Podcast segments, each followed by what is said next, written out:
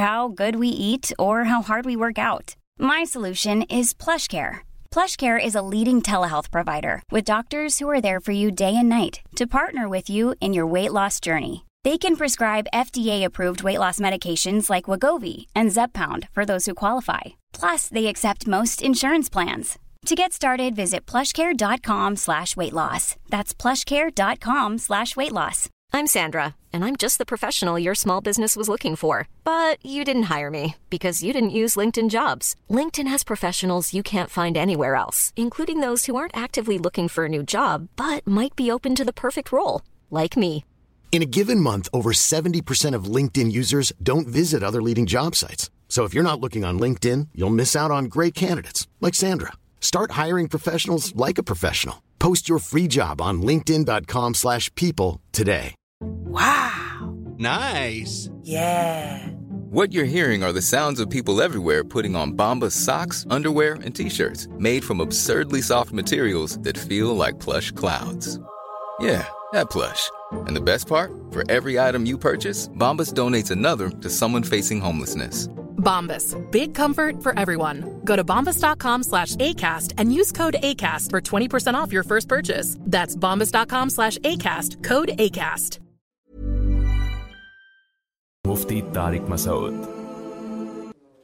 بسم اللہ عرش عالم صاحب انڈیا سے پوچھتے ہیں کہ عدت میں کیا پابندیاں شامل ہیں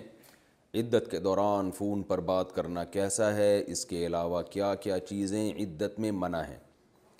دیکھیں عدت میں دو چیزیں ہوتی ہیں پہلی تو بات یہ کہ ایک ہوتی ہے طلاق کی عدت ایک ہوتی ہے موت کی عدت کسی خاتون کے شوہر کا اگر انتقال ہو جائے تو چار مہینے دس دن ان پر عدت لازم ہے اور اگر وہ پریگننسی تھی خاتون کو تو بچہ پیدا ہونے تک عدت لازم ہے چاہے وہ بچہ اگلے دن ہی پیدا ہو جائے شوہر کی موت کے یا وہ ٹھیک نو مہینے بعد پیدا ہو تو جب تک بچہ نہیں پیدا ہو جاتا عدت ختم نہیں ہوگی طلاق یافتہ عورت کا بھی یہی ہے کہ اگر وہ پریگننسی ہے اس کو تو جب تک بچہ نہیں پیدا ہو جاتا عورت کی عدت مکمل نہیں ہوگی عدت ختم نہیں ہوگی باقی یہ کہ اگر پریگننسی نہیں ہے تو پھر موت کی جو عدت ہے شوہر اگر مر جائے تو چار مہینے دس دن اور طلاق کی عدت ہے تین مینسز تین دفعہ مینسز آ کے گزر جائیں اور جن خواتین کو مینسز آتے ہی نہیں ہیں یعنی عمر کم ہے یا عمر بہت زیادہ ہو چکی ہے مینسز آنے کی عمر ختم ہو گئی ہے تو ان کی عدت قرآن نے بیان کی ہے تین مہینے تو اس عدت جو ہے نا جب بھی عورت عدت گزارے گی چاہے طلاق کی ہو یا موت کی عدت ہو تو ایسی صورت میں عورت پر دو اہم پابندیاں ہیں نمبر ایک گھر سے نہیں نکل سکتی وہ شوہر کے گھر سے نمبر دو زینت کا کوئی بھی چیز اختیار نہیں کر سکتی ہاں غسل کر سکتی ہے میل کچیل دور کرنے کے لیے زینت جسے کہتے ہیں چوڑیاں پہننا لپسٹک پاؤڈر وغیرہ یا خوشبو کا استعمال سرما بھی نہیں لگا سکتی وہ تو یہ بیسک پابندیاں ہیں اس میں یہ نہیں ہے کہ سفید کپڑے پہن کے رکھے یہ ایسا جو نارمل روٹین کے کپڑے ہیں وہ پہن سکتی ہے زیادہ زینت والے کپڑے نہ ہوں جو شادی بیاہ میں جانے کے لیے ہوتے ہیں وہ والے نہ ہوں میں نارمل جو عام طور پہ گھر میں پہنا کرتی تھی وہ کپڑے پہن سکتی ہیں اور آج کل جو ہے نا عدت کی خواتین کو مسائل معلوم نہیں ہوتے کسی کا انتقال ہو گیا تو وہاں اس کے گھر چلی جاتی ہیں تعزیت کے لیے بیٹی کی رخصتی ہو رہی ہے تو ہال میں لے گئے جی اماں عدت میں ہے لیکن بچی کی رخصتی بچی کے سر پہ ہاتھ رکھنا چاہتی ہیں تو بھائی بچی کو اماں کے پاس لے آئیں وہ وہیں سے ہاتھ رکھ کے ان کو رخصت کر دیں تو جو ہے نا عدت اللہ تعالیٰ کا ایک حکم ہے عورت کے اوپر کہ عدت گزارنا لازم ہے اور قرآن نے قرآن و سنت میں بہت وضاحت سے اس کے حکام ہیں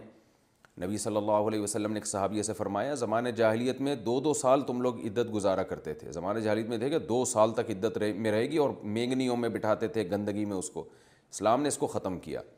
اسلام نے عدت کی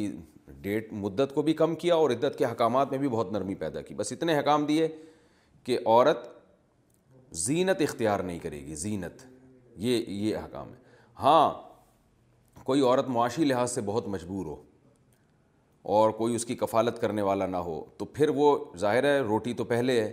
تو پھر شدید مجبوری میں وہ دن دن میں کمانے کے لیے جا سکتی ہے دن میں کمانے کے لیے جائے گی اور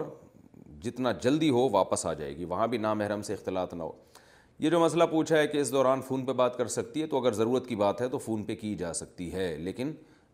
اپنے گھر کی چار دیواری میں رہتے ہوئے کچھ ضرورت کی اگر بات ہو لیکن عورت پر جو نامحرم سے عام حالات میں بھی پردہ فرض ہے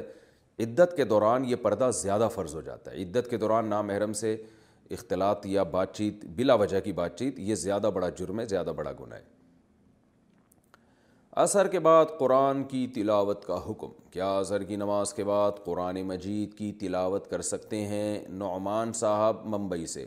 جی بالکل کر سکتے ہیں بلکہ بہترین وقت ہے عصر کے بعد قرآن کی تلاوت کا ذکر اسکار کا وقت اثر کے بعد قرآن میں اللہ نے ارشاد فرمایا کہ ہمارے جو نیک لوگ ہیں صبح و شام اللہ کا ذکر کرتے ہیں تو شام سے مراد تو عصر کے بعد کا وقت ہی ہے بڑے بڑے اکابر بزرگوں کا یہ معمول رہا ہے کہ فجر کے بعد اور عصر کے بعد وہ معمولات اپنے پورے کیا کرتے تھے کیا قرآن کا ترجمہ سیکھنا فرض ہے کیا مسلمانوں پر قرآن مجید کا ترجمہ سیکھنا فرض ہے یا نہیں دیکھیں ترجمہ سیکھنا تو فرض نہیں ہے لیکن قرآن کے جو وہ احکام جن کا آپ کی عملی زندگی سے تعلق ہے ان احکام کو سیکھنا فرض ہے چاہے وہ ترجمہ کے ذریعے یا علماء کے بیانات سن کے یا قرآن کی تفسیر پڑھ کے یا سن کے کسی بھی طرح سے تو یہ چیز فرض ہے اگر کوئی کسی کو لفظی ترجمہ قرآن کا نہیں آتا تو وہ گناہ گار نہیں ہوگا لیکن یہ بڑی سعادت سے محرومی کی بات ہے تو افضل یہی ہے کہ قرآن ترجمہ سے تفسیر کے ساتھ پڑھا کریں تاکہ آپ جو پڑھ رہے ہیں وہ آپ کی سمجھ میں آئے اس سے بہت فضیلت حاصل ہوگی آپ کو اور پھر اصل چیز ہے عمل آج کل پڑھنے سننے کو تو کسی حد تک لوگ فوکس کرتے ہیں عمل کی طرف توجہ کم ہے تو عمل کو زیادہ فوکس کریں حضرت لقمان نبی تھے یا بزرگ تھے حضرت لقمان علیہ السلام اللہ کے نبی تھے یا بزرگ نیز لقمان نام کا مطلب کیا ہے Ahmad U P U P سے پوچھتے ہیں بھائی لقمان عربی نام نہیں ہے تو مجھے اس کا مطلب نہیں پتہ اور نبی تھے یا بزرگ تھے یہ بھی نہیں پتہ ہم میرے علم میں کوئی ایسی مستند حدیث نہیں ہے جس میں اس کی وضاحت ہو تو اس لیے دونوں قوال ملتے ہیں ہمیں بعض نے کہا بزرگ تھے بعض نے کہا نبی تھے تو ہمیں نہیں پتہ کیا تھے اگر نبی تھے تو ہم ان پر ایمان رکھتے ہیں نہیں تھے تو اللہ ہی بہتر جانے کارٹون کے اسٹیکرز کمرے میں لگانا کیا کارٹون کے اسٹیکر کو کمرے میں لگا سکتے ہیں اور موبائل کور پر لگا سکتے ہیں اس سے نماز پر تو کوئی فرق نہیں پڑتا زاہد صاحب انڈیا سے کارٹون اگر چہرہ اس کا بنا ہوا ہے واضح ہے تو یہ مکرو تحریمی ہے بری بات ہے نہ لگائیں آپ گناہ ہوگا اس سے کہیں بھی نہ اپنے گھر کے کمروں پہ لگائیں اور نہ اپنے موبائل کے اسٹیکر پہ لگائیں تصویر جب تک ڈیجیٹل فارم میں ہوگی نا تو اس کو چونکہ قرار نہیں ہے وہ تو ریز کی شکل میں ہے اس یہ وہ تصویر ہے ہی نہیں جو نبی صلی اللہ علیہ وسلم کے دور میں ہوا کرتی تھی تو اس لیے اس کی تو گنجائش ہے اس کو تصویر کی فہرست سے بہت سے علماء نے خارج کیا ہے لیکن اگر وہ ڈیجیٹل فارم میں نہیں ہے تو اگر قرار والی چیز ہے تو چہرہ آنکھ ناک بالکل واضح ہے تو پھر وہ حرام ہے ناجائز ہے جب تک شدید ضرورت نہ ہو اور اگر کارٹون ہے تو کارٹون میں پھر اور معاملہ ہلکا ہو جاتا ہے کیونکہ اس میں تصویر قابل توہین ہوتی ہے تو بعض علماء اس کی گنجائش تو دیتے ہیں کہ توہین والی چیز ہے لیکن احتیاط اسی میں ہے کیونکہ اس میں ضرورت نہیں ہے تو احتیاط اسی میں ہے کہ اس سے اجتناب کیا جائے واقعہ معراج کی حقیقت واقعہ معراج کیا ہے کیا واقعہ معراج کا انکار کرنے سے آدمی کافر ہو جاتا ہے شاداب بلال کشمیر سے معراج کا واقعہ یہ ہے کہ اللہ نے سورہ بنی اسرائیل میں فرمایا کہ سبحان اللہدی اسراب ابدیلِ لمی من المسجد الحرامی الى المسجد الاقصى الذي وارقنٰ حوله کہ وہ ذات پاک ہے جو اپنے بندے کو مسجد حرام سے مسجد اقصی کی طرف لے گیا اور وہ اللہ جس نے تھوڑے سے وقت میں لئی لن تھوڑے سے رات کے تھوڑے سے حصے میں تو مسجد یعنی ایک تو معراج کے واقعے کا وہ اتنا حصہ ہے جو قرآن نے ذکر کیا وہ حصہ یہ ہے کہ اللہ تعالیٰ نبی صلی اللہ علیہ وسلم کو مسجد حرام سے بیت المقدس یعنی مسجد اقسام میں لے گئے یہ تو قرآن سے ثابت ہے آگے حدیث میں آتا ہے کہ وہاں سے پھر آپ صلی اللہ علیہ وسلم آسمانوں کی طرف گئے تو اس میر واقعے کا انکار کرنا یہ گمراہی ہے تو اسلاف میں البتہ بعض لوگ ایسے گزرے جنہوں نے کہا یہ خواب تھا کیونکہ ان کے پاس وہ دلائل نہیں پہنچے تھے جو احادیث میں جو بہت زیادہ وضاحت آئی ہے اور قرآن کی آیت کی بھی بعض لوگوں نے تعویل کی تھی تو اگر کسی نے تعویل کی ہے تو ہم اس کو کافر نہیں کہہ سکتے لیکن اگر کوئی تعویل کیونکہ معول جو ہے نا اگر تعویل بعید کر رہا ہے بغیر کسی دلیل کے کر رہا ہے تو گمراہ کہیں گے ہم اس کو کہ وہ گمراہ آدمی ہے اسی وجہ سے علماء کہتے ہیں کہ اس زمانے میں اگر کوئی معراج کا انکار کرتا ہے تو وہ گمراہ ہے کیونکہ اتنے ساری احادیث اور قرآن کی آیتوں کا میں غلط ثلط تعویلات کر رہا ہے وہ اور اگر کوئی تعویل بھی نہیں کرتا اور وہ کہتا ہے کہ یہ عقل ممکن ہی نہیں ہے کہ نبی صلی اللہ علیہ وسلم کو اللہ تعالیٰ آسمانوں پہ لے جائے لہٰذا وہ گویا قرآن ہی کا بولے کہ میں میری قرآن کی بات میری عقل میں نہیں آتی اور یہ ممکن نہیں ہے نہیں ہو سکتا یہ تو سادہ سادہ اس کا مطلب ہے کہ قرآن کا انکار کر رہا ہے تو وہ پھر کافر ہو جائے گا ناپاک بستر پر ناپاک کپڑوں میں تلاوت وغیرہ کا حکم اگر بیڈ یا صوفہ وغیرہ ناپاک ہو جائے تو اس پر بیٹھ کر تلاوت کرنا ذکر کرنا یہ دینی بیان سننا جائز ہوگا یا نہیں اس طرح ناپاک کپڑوں میں ان کاموں کا کیا حکم ہے سلمان صاحب لاہور سے دیکھیں یہ سارے کام جائز ہیں کیونکہ تہارت نماز کے لیے شرط ہے نماز کے علاوہ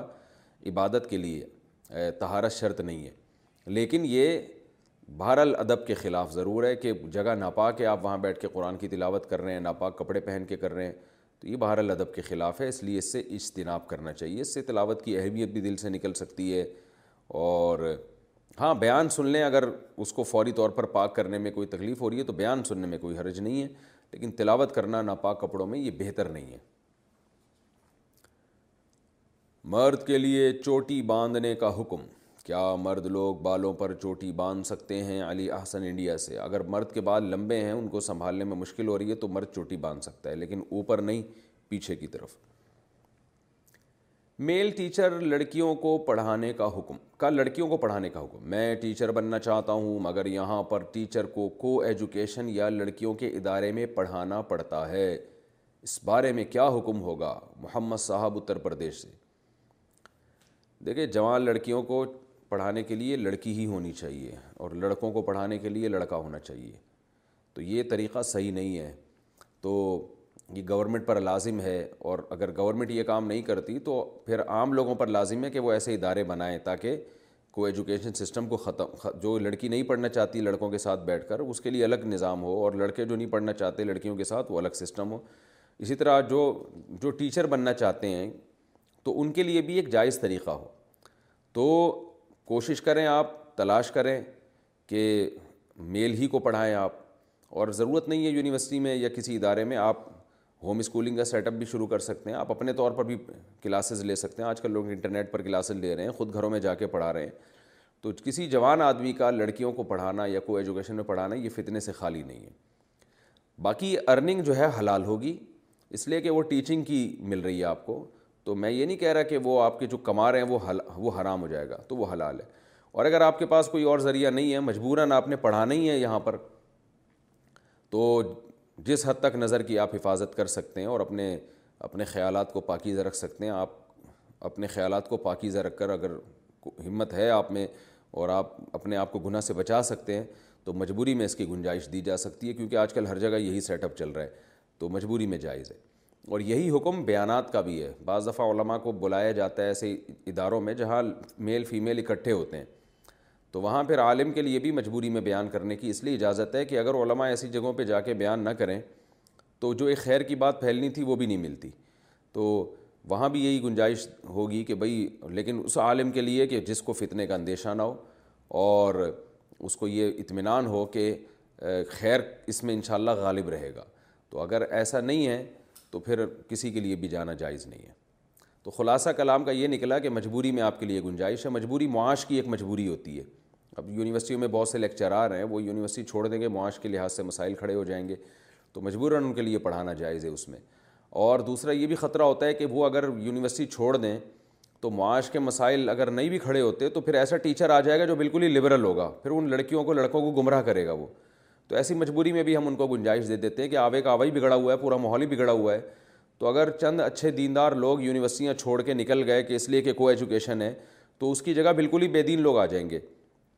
اور وہ جو اپنے لیکچر سے اور اپنی باتوں سے پھر بے حیائی کو پھیلاتے ہیں وہ اور زیادہ خطرناک ہے تو اس لیے کوشش کریں میل کو پڑھائیں ممکن نہیں ہے مشکل ہے اور اپنی حفاظت بھی آپ کر سکتے ہیں تو پھر گنجائش ہے اس کی جو آپ یعنی فیمیل میل جہاں بیٹھے ہوئے ہیں وہ پڑھا سکتے ہیں آپ مجبوری میں مسجد میں موبائل چارج کرنا کیسا ہے اگر لوگ مسجد میں موبائل چارج کرتے ہیں کیا یہ جائز ہے اگر کسی نے کر لیا تو اس کا کیا حکم ہے محمد زبیر بھوپال سے مسجد میں جو نمازی آتے ہیں نا تو مسجد کی چھوٹی موٹی چیزیں استعمال کرنے کی عرف میں اجازت ہوتی ہے جو لوگ مسجد کے لیے چیزیں وقف کرتے ہیں ان کے بھی ان کو بھی پتہ ہوتا ہے کہ اتنا استعمال تو ہوگا تو اس لیے یہ انتظامیہ کی بھی اجازت ہوتی ہے اور جو لوگ مسجدوں میں چندہ دیتے ہیں ان کو بھی پتہ ہوتا ہے کہ جیسے مسجد میں اصل میں تو پانی وضو کے لیے ہوتا ہے لیکن وہ اگر کوئی پی بھی لے تو کسی کو اعتراض نہیں ہوتا ہے اس لیے کہ جس نے پانی وقف کیا ہے یا جس نے بھی ٹینکر ڈلوائے اس کو یہ پتہ ہوتا ہے کہ بھائی اتنا تو استعمال ہوتا ہی ہے تو اس لیے اس کی اجازت ہے آپ مسجد میں جا کے اپنا موبائل صرف موبائل چارج کرنے کے لیے نہ جائیں جائیں نماز پڑھنے کے لیے اس دوران اگر موبائل بھی چارج کر لیں تو ان شاء اللہ اس میں کوئی حرج نہیں ہاں اسپیشلی مسجد میں موبائل چارج کرنے ہی کے لیے آنا یہ ٹھیک نہیں ہے اشراق کی نماز کا وقت اور فضیلت اشراق کی نماز کے بارے میں تفصیل سے بتا دیں اسے کب پڑھنا چاہیے اور اس میں کتنی رکتیں ہوتی ہیں اور اس کی کیا فضیلت ہے احتشام صاحب مہاراشٹر سے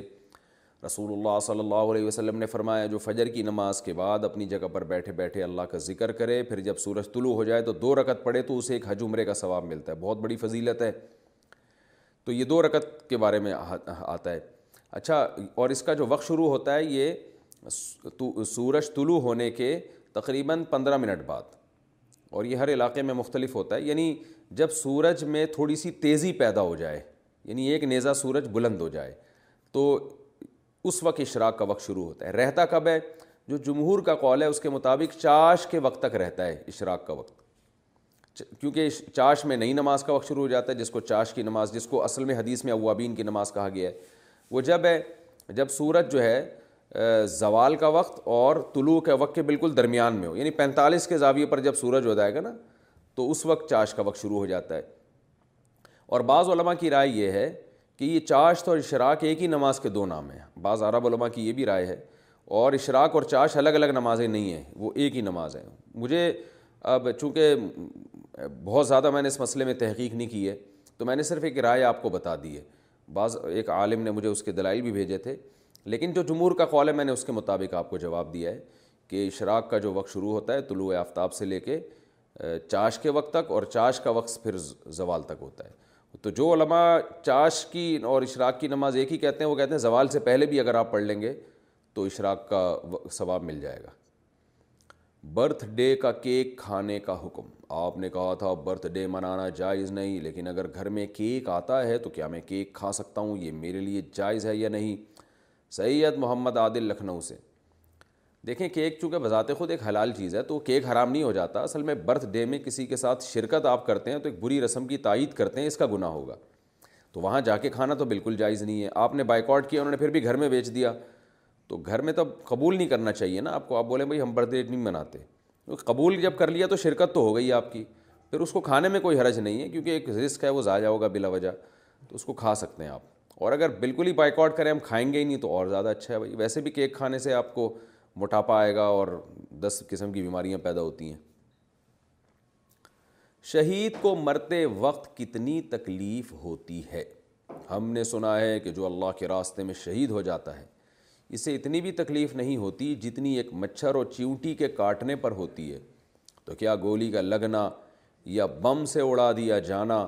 کیا اس کا شہید پر بھی کچھ اثر نہیں ہوتا نیز کیا شہید کی روح اللہ رب العزت نکالتے ہیں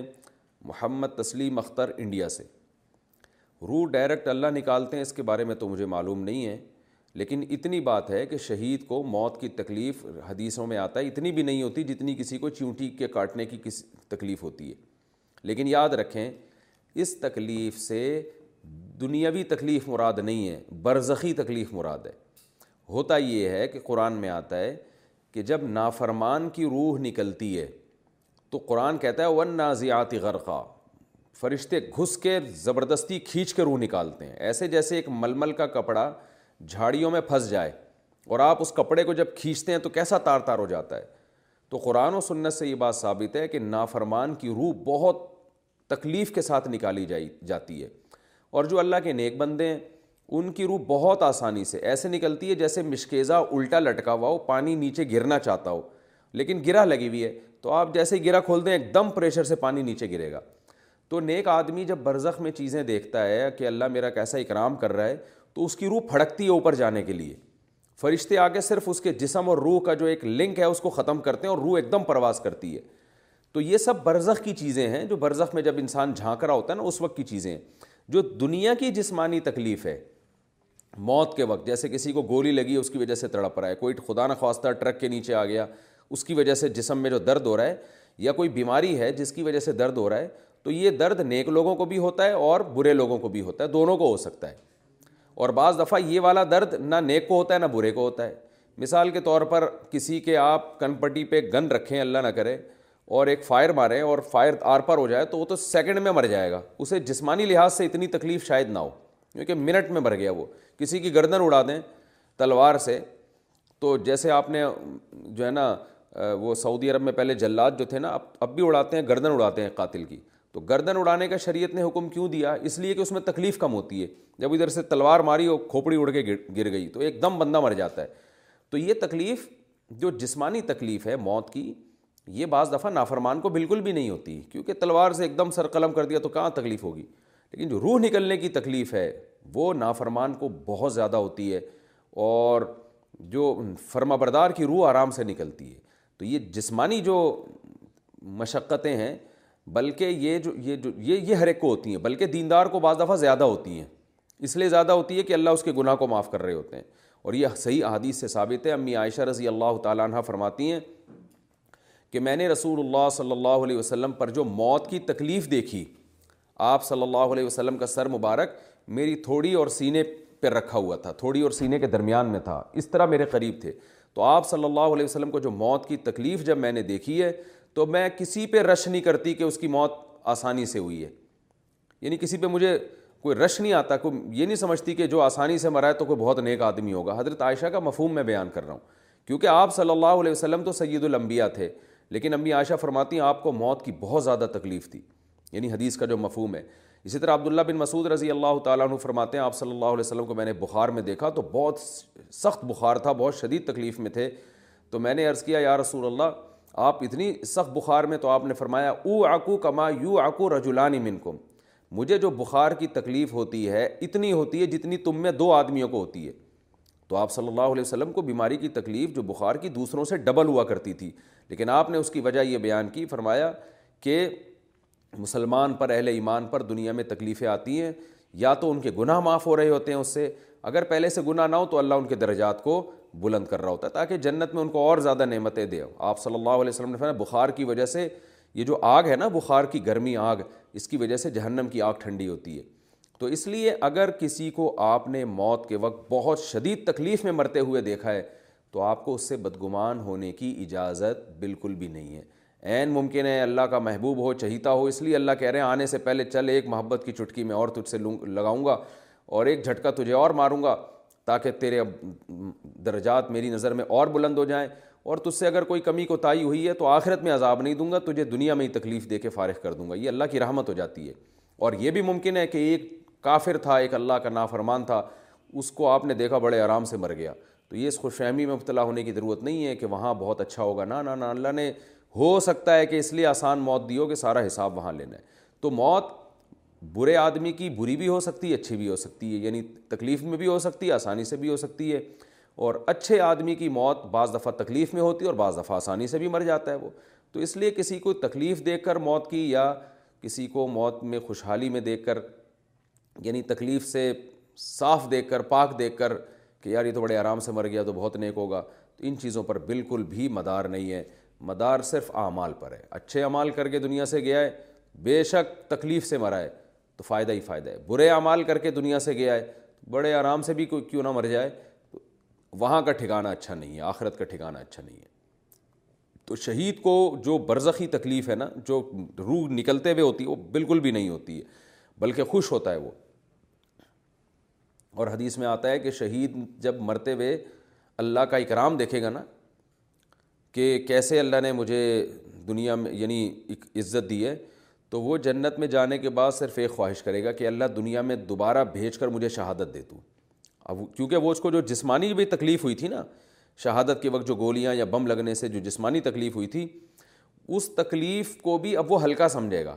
اس لیے کہ اللہ کی طرف سے جو اکرام ہو رہا ہوگا نا وہ اکرام اس تکلیف پہ غالب آ جائے گا تو اس سے پتہ چلتا ہے کہ برزخ کی جب کوئی میت چیزیں دیکھ رہی ہوتی ہے جسمانی تکلیف کو برداشت کرنا پھر اس کے لیے آسان ہوتا ہے کیونکہ وہاں اس کو پتہ ہے کہ بڑا پروٹوکول ملنے والا ہے مجھے اللہ کی طرف سے بڑی نعمت ملنے والی ہے دعا میں ہاتھ اٹھانے کا صحیح طریقہ دعا کیسے مانگنی چاہیے دعا مانگتے وقت ہاتھ کہاں تک اٹھائے جائیں اور ہاتھوں کے درمیان کتنا فاصلہ رکھا جائے دعا میں ہاتھ ایسے اٹھانے چاہیے کندھوں تک ہاتھ اٹھانے چاہیے ہلکا سا ملا کے رکھیں یا تھوڑا سا فاصلہ ہو اور ایسے ہاتھ اٹھا کے دعا مانگی جائے بعض دفعہ آپ صلی اللہ علیہ وسلم اس طرح دعا مانگتے تھے ممبر پہ کھڑے ہوتے تھے کہ صحابہ کہتے ہیں ہم ہم کو آپ کی بغل کی سفیدی نظر آتی تھی تو اس طرح بھی ہاتھ جب زیادہ انسان ہو تو اس طرح بھی ہاتھ اٹھائے جا سکتے ہیں کہ اگر آدمی اوپر کھڑا ہوا ہو تو اس کی بغل کی سفیدی نظر آئے کیا ورزش کرنے سے وضو ٹوٹ جاتا ہے اگر کوئی آدمی وضو کے بعد دس یا بیس منٹ تک واکنگ یا ورزش کرتا ہے تو کیا اس کا وضو ٹوٹ جائے گا یا اس سے وضو اسی وضو سے نماز پڑھ سکتا ہے محمد افضل صاحب دبئی سے کیوں بیچارے کا وضو توڑ رہے ہو آپ بلا وجہ دس منٹ یا بیس منٹ واکنگ یا ورزش کرنے سے وضو نہیں ٹوٹتا کیا جہیز دینے سے وراثت کا حصہ ختم ہو جاتا ہے بیٹی کو شادی کے وقت والدین جو جہیز دیتے ہیں یا شادی کے بعد ضرورت کے وقت کوئی زیادہ رقم دیتے ہیں اگر اس وقت وہ بیٹی سے پہلے سے طے کر لیں کہ اتنی رقم میراث میں سے آپ کے حصے سے منہا کر لی جائے گی تو کیا اس طرح کر لینے سے ترکے میں بیٹی کا حصہ ختم تو نہیں ہو جائے گا عبدالعزیز صاحب گجرات سے نہیں جناب اس طرح کرنے سے پھر بھی دوبارہ اس کو حصہ ملے گا اگر ایک باپ نے اپنی بیٹی کو ایک کروڑ روپے کا جہیز دیا اور اللہ نہ کرے جہیز دیتے ہی اسی دن باپ کا انتقال ہو گیا تو بقیہ ایک کروڑ میں اس بیٹی کا اتنا ہی حصہ ہوگا جتنا جہیز ملنے سے پہلے تھا تو اس لیے اگر یہ چاہتے ہیں کہ آپ بہت زیادہ پیسہ دے رہے ہیں بیٹی کو اور وراثت سے حصہ ختم کرنا چاہتے ہیں تاکہ دوسرے وارثوں کا نقصان نہ ہو تو پھر اس کا طریقہ یہ ہے کہ بیٹی کو آپ قرض کی صورت میں وہ دیں گولڈ دیں گولڈ مثال کے طور پر آپ کا خیال یہ اول تو یہ جہیز کی رسم ہے غیر شرعی میں اس کی تائید نہیں کر رہا یہ تو غلط ہے لیکن اگر کسی کو نہیں سمجھ میں آ رہی بات اور وہ دینا ہی ہے اس نے تو پھر اس کا طریقہ میں بتا رہا ہوں کہ آپ یہ کریں آپ بولیں کہ بھائی ہم جتنا آپ نے اندازہ لگا لیا مثال کے طور پر بیس لاکھ کا جہیز آ رہا ہے ٹھیک ہے نا تو آپ نے کیا کیا بیٹی کو بیس لاکھ کا گولڈ خریدیں گولڈ جتنا بھی آ رہا ہو وہ گولڈ سکوں کی شکل میں بیٹی کو ہینڈ اوور کریں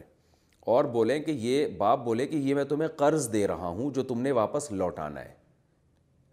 پھر وہ گولڈ آپ جب بیٹی کے قبضے میں آئے تو پھر بے شک بیٹی سے واپس لے کر اسے کیش کرا دیں اور اس سے بیٹی کو جہیز خرید کے دے دیں اس کے بعد ہوگا یہ کہ جب ابا کا انتقال ہوگا تو بیٹی کا جتنا بھی حصہ ہے بیٹی سے کہا جائے کہ تم چونکہ پہلے ہی وارثوں کی مقروض ہو اتنے تولے گولڈ کی میں پیسوں کی بات اس لیے نہیں کر رہا کہ پیسے قرض دیں کہ کرنسی بہت زیادہ اوپر نیچے ہوتی رہتی ہے ڈی ڈی ویلیو بہت تیزی سے ہوتی ہے اس کا نتیجہ نکلے گا کہ بیس لاکھ پندرہ بیس سال کے بعد اس کی کوئی ویلیو بچے گی نہیں تو اس لیے گولڈ کی شکل میں ہمیشہ قرضہ دینا چاہیے گولڈ جو ہے وہ اس کی جو ویلیو ہے وہ ایک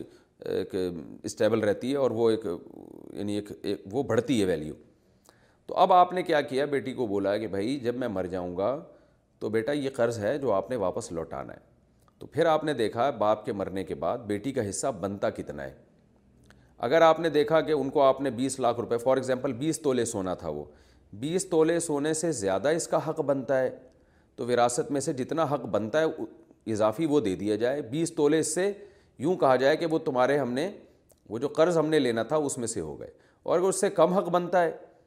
تو اس سے بیٹی سے کہا جائے کہ بھائی تم ابا کی بیس تولے کی مخروض تھی اس میں دس تولے تمہاری وراثت کے بنتے ہیں تو دس تولے رکھ لو باقی دس واپس کر دو اور جب واپس کرے گی تو اس دس میں پھر جو اس کا حصہ ہوگا وہ ہوگا تو جب بھی کسی وارث کو بڑا کوئی رقم باپ دیتا ہے نا بیٹے یا بیٹی کو تو اس طرح سے قرض کی شکل میں دینی چاہیے تاکہ وراثت میں پھر اس کا حصہ ختم ہو جائے تو ختم نہیں ہوگا وہ یوں ہوگا کہ ہمارے مرنے کے بعد یہ قرض آپ نے واپس کرنا ہے تو اب جب قرض واپس کرنے کی باری آئے گی تو بھائی دیکھ لیا جائے گا آپ کا حصہ کتنا بنتا ہے تو اس حصے میں سے اس کو ایڈجسٹ کر لیا جائے یہ ایک بہترین ہیلا ہے تدبیر ہے جو وراثت میں جب کسی کو زندگی میں کچھ دینا چاہیں اور وراثت سے اس کا حصہ محروم کرنا چاہیں تو یہ طریقہ ہو سکتا ہے اس کے علاوہ کوئی بھی طریقہ نہیں ہو سکتا اچھا بھائی سسرال میں پوری نماز ہوگی یا قصر ہوگی اگر کسی کا سسرال شرعی مسافت پر ہو تو وہاں قصر کرے گا یا پوری نماز پڑھے گا رضوان صاحب جہلم سے وہاں قصر کرے گا کیونکہ اگر شرعی مسافت پر ہے تو آپ سسرال میں مسافر ہوں گے سسرال آپ کا گھر نہیں ہے آپ کا گھر وہ ہے جو آپ اپنی بیگم کے ساتھ رہتے ہیں بلکہ آپ کی بیگم بھی اگر جائے گی نا اپنے ماں باپ کے گھر رہنے کے لیے تو وہ بھی مسافر بن کے جائے گی میاں کا گھر عورت کا گھر ہوتا ہے کیا پینٹ فولڈ کرنا گنا ہے پینٹ کا ٹخنوں سے اوپر فولڈ کرنا کیسا ہے بعض لوگ کہتے ہیں کہ پینٹ کو فولڈ نہیں کرنا چاہیے محمد ہاشم سعودی عرب بالکل غلط کہتے ہیں نبی صلی اللہ علیہ وسلم کی بخاری مسلم کی متفق علیہ صحیح حدیث ہیں بہت کثرت سے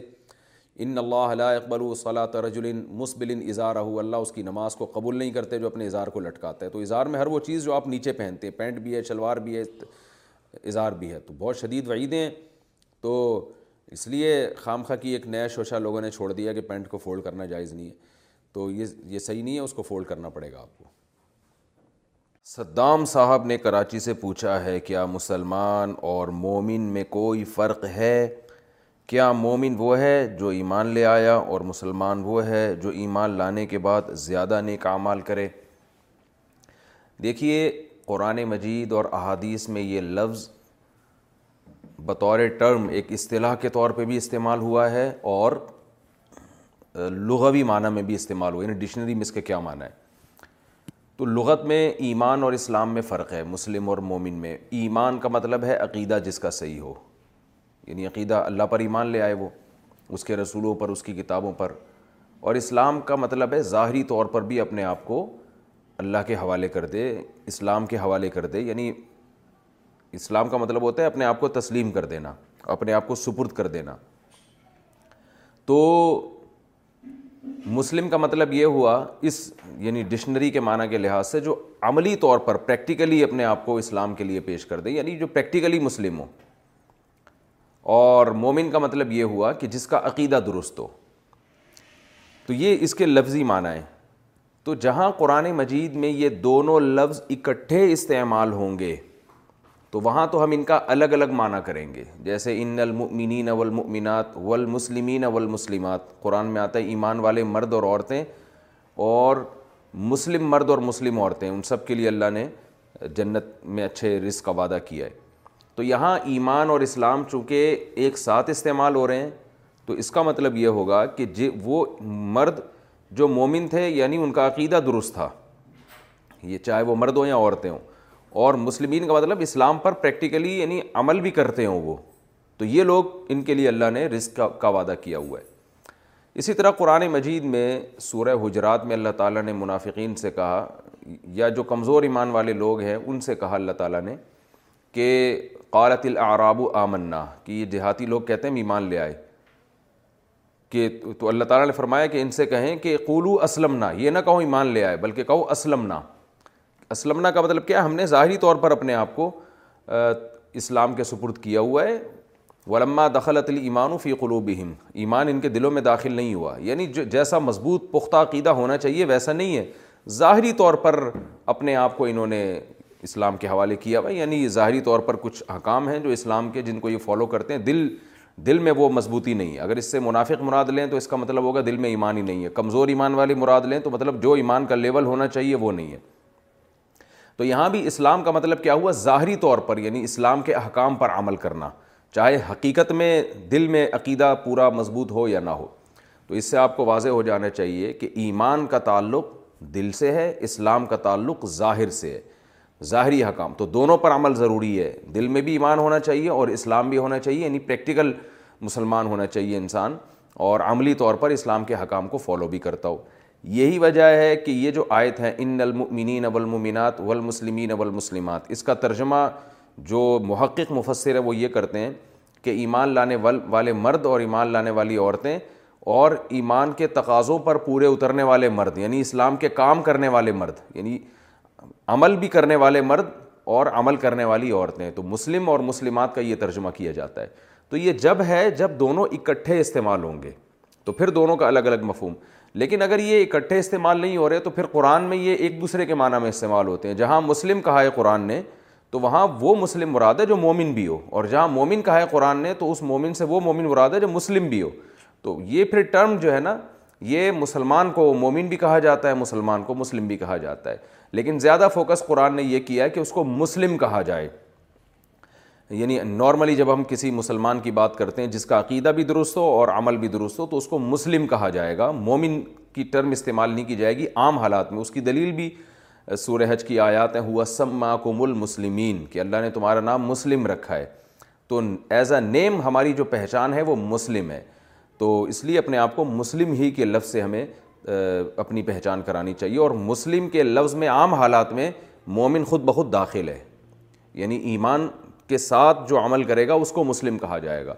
تو اس لیے عام حالات میں تو یہ دونوں ایک ہی معنی میں استعمال ہوتے ہیں اور قرآن سے پتہ چلتا ہے کہ اس میں مسلم کے لفظ کو ہمیں یوز کرنا چاہیے جو ہماری پہچان ہے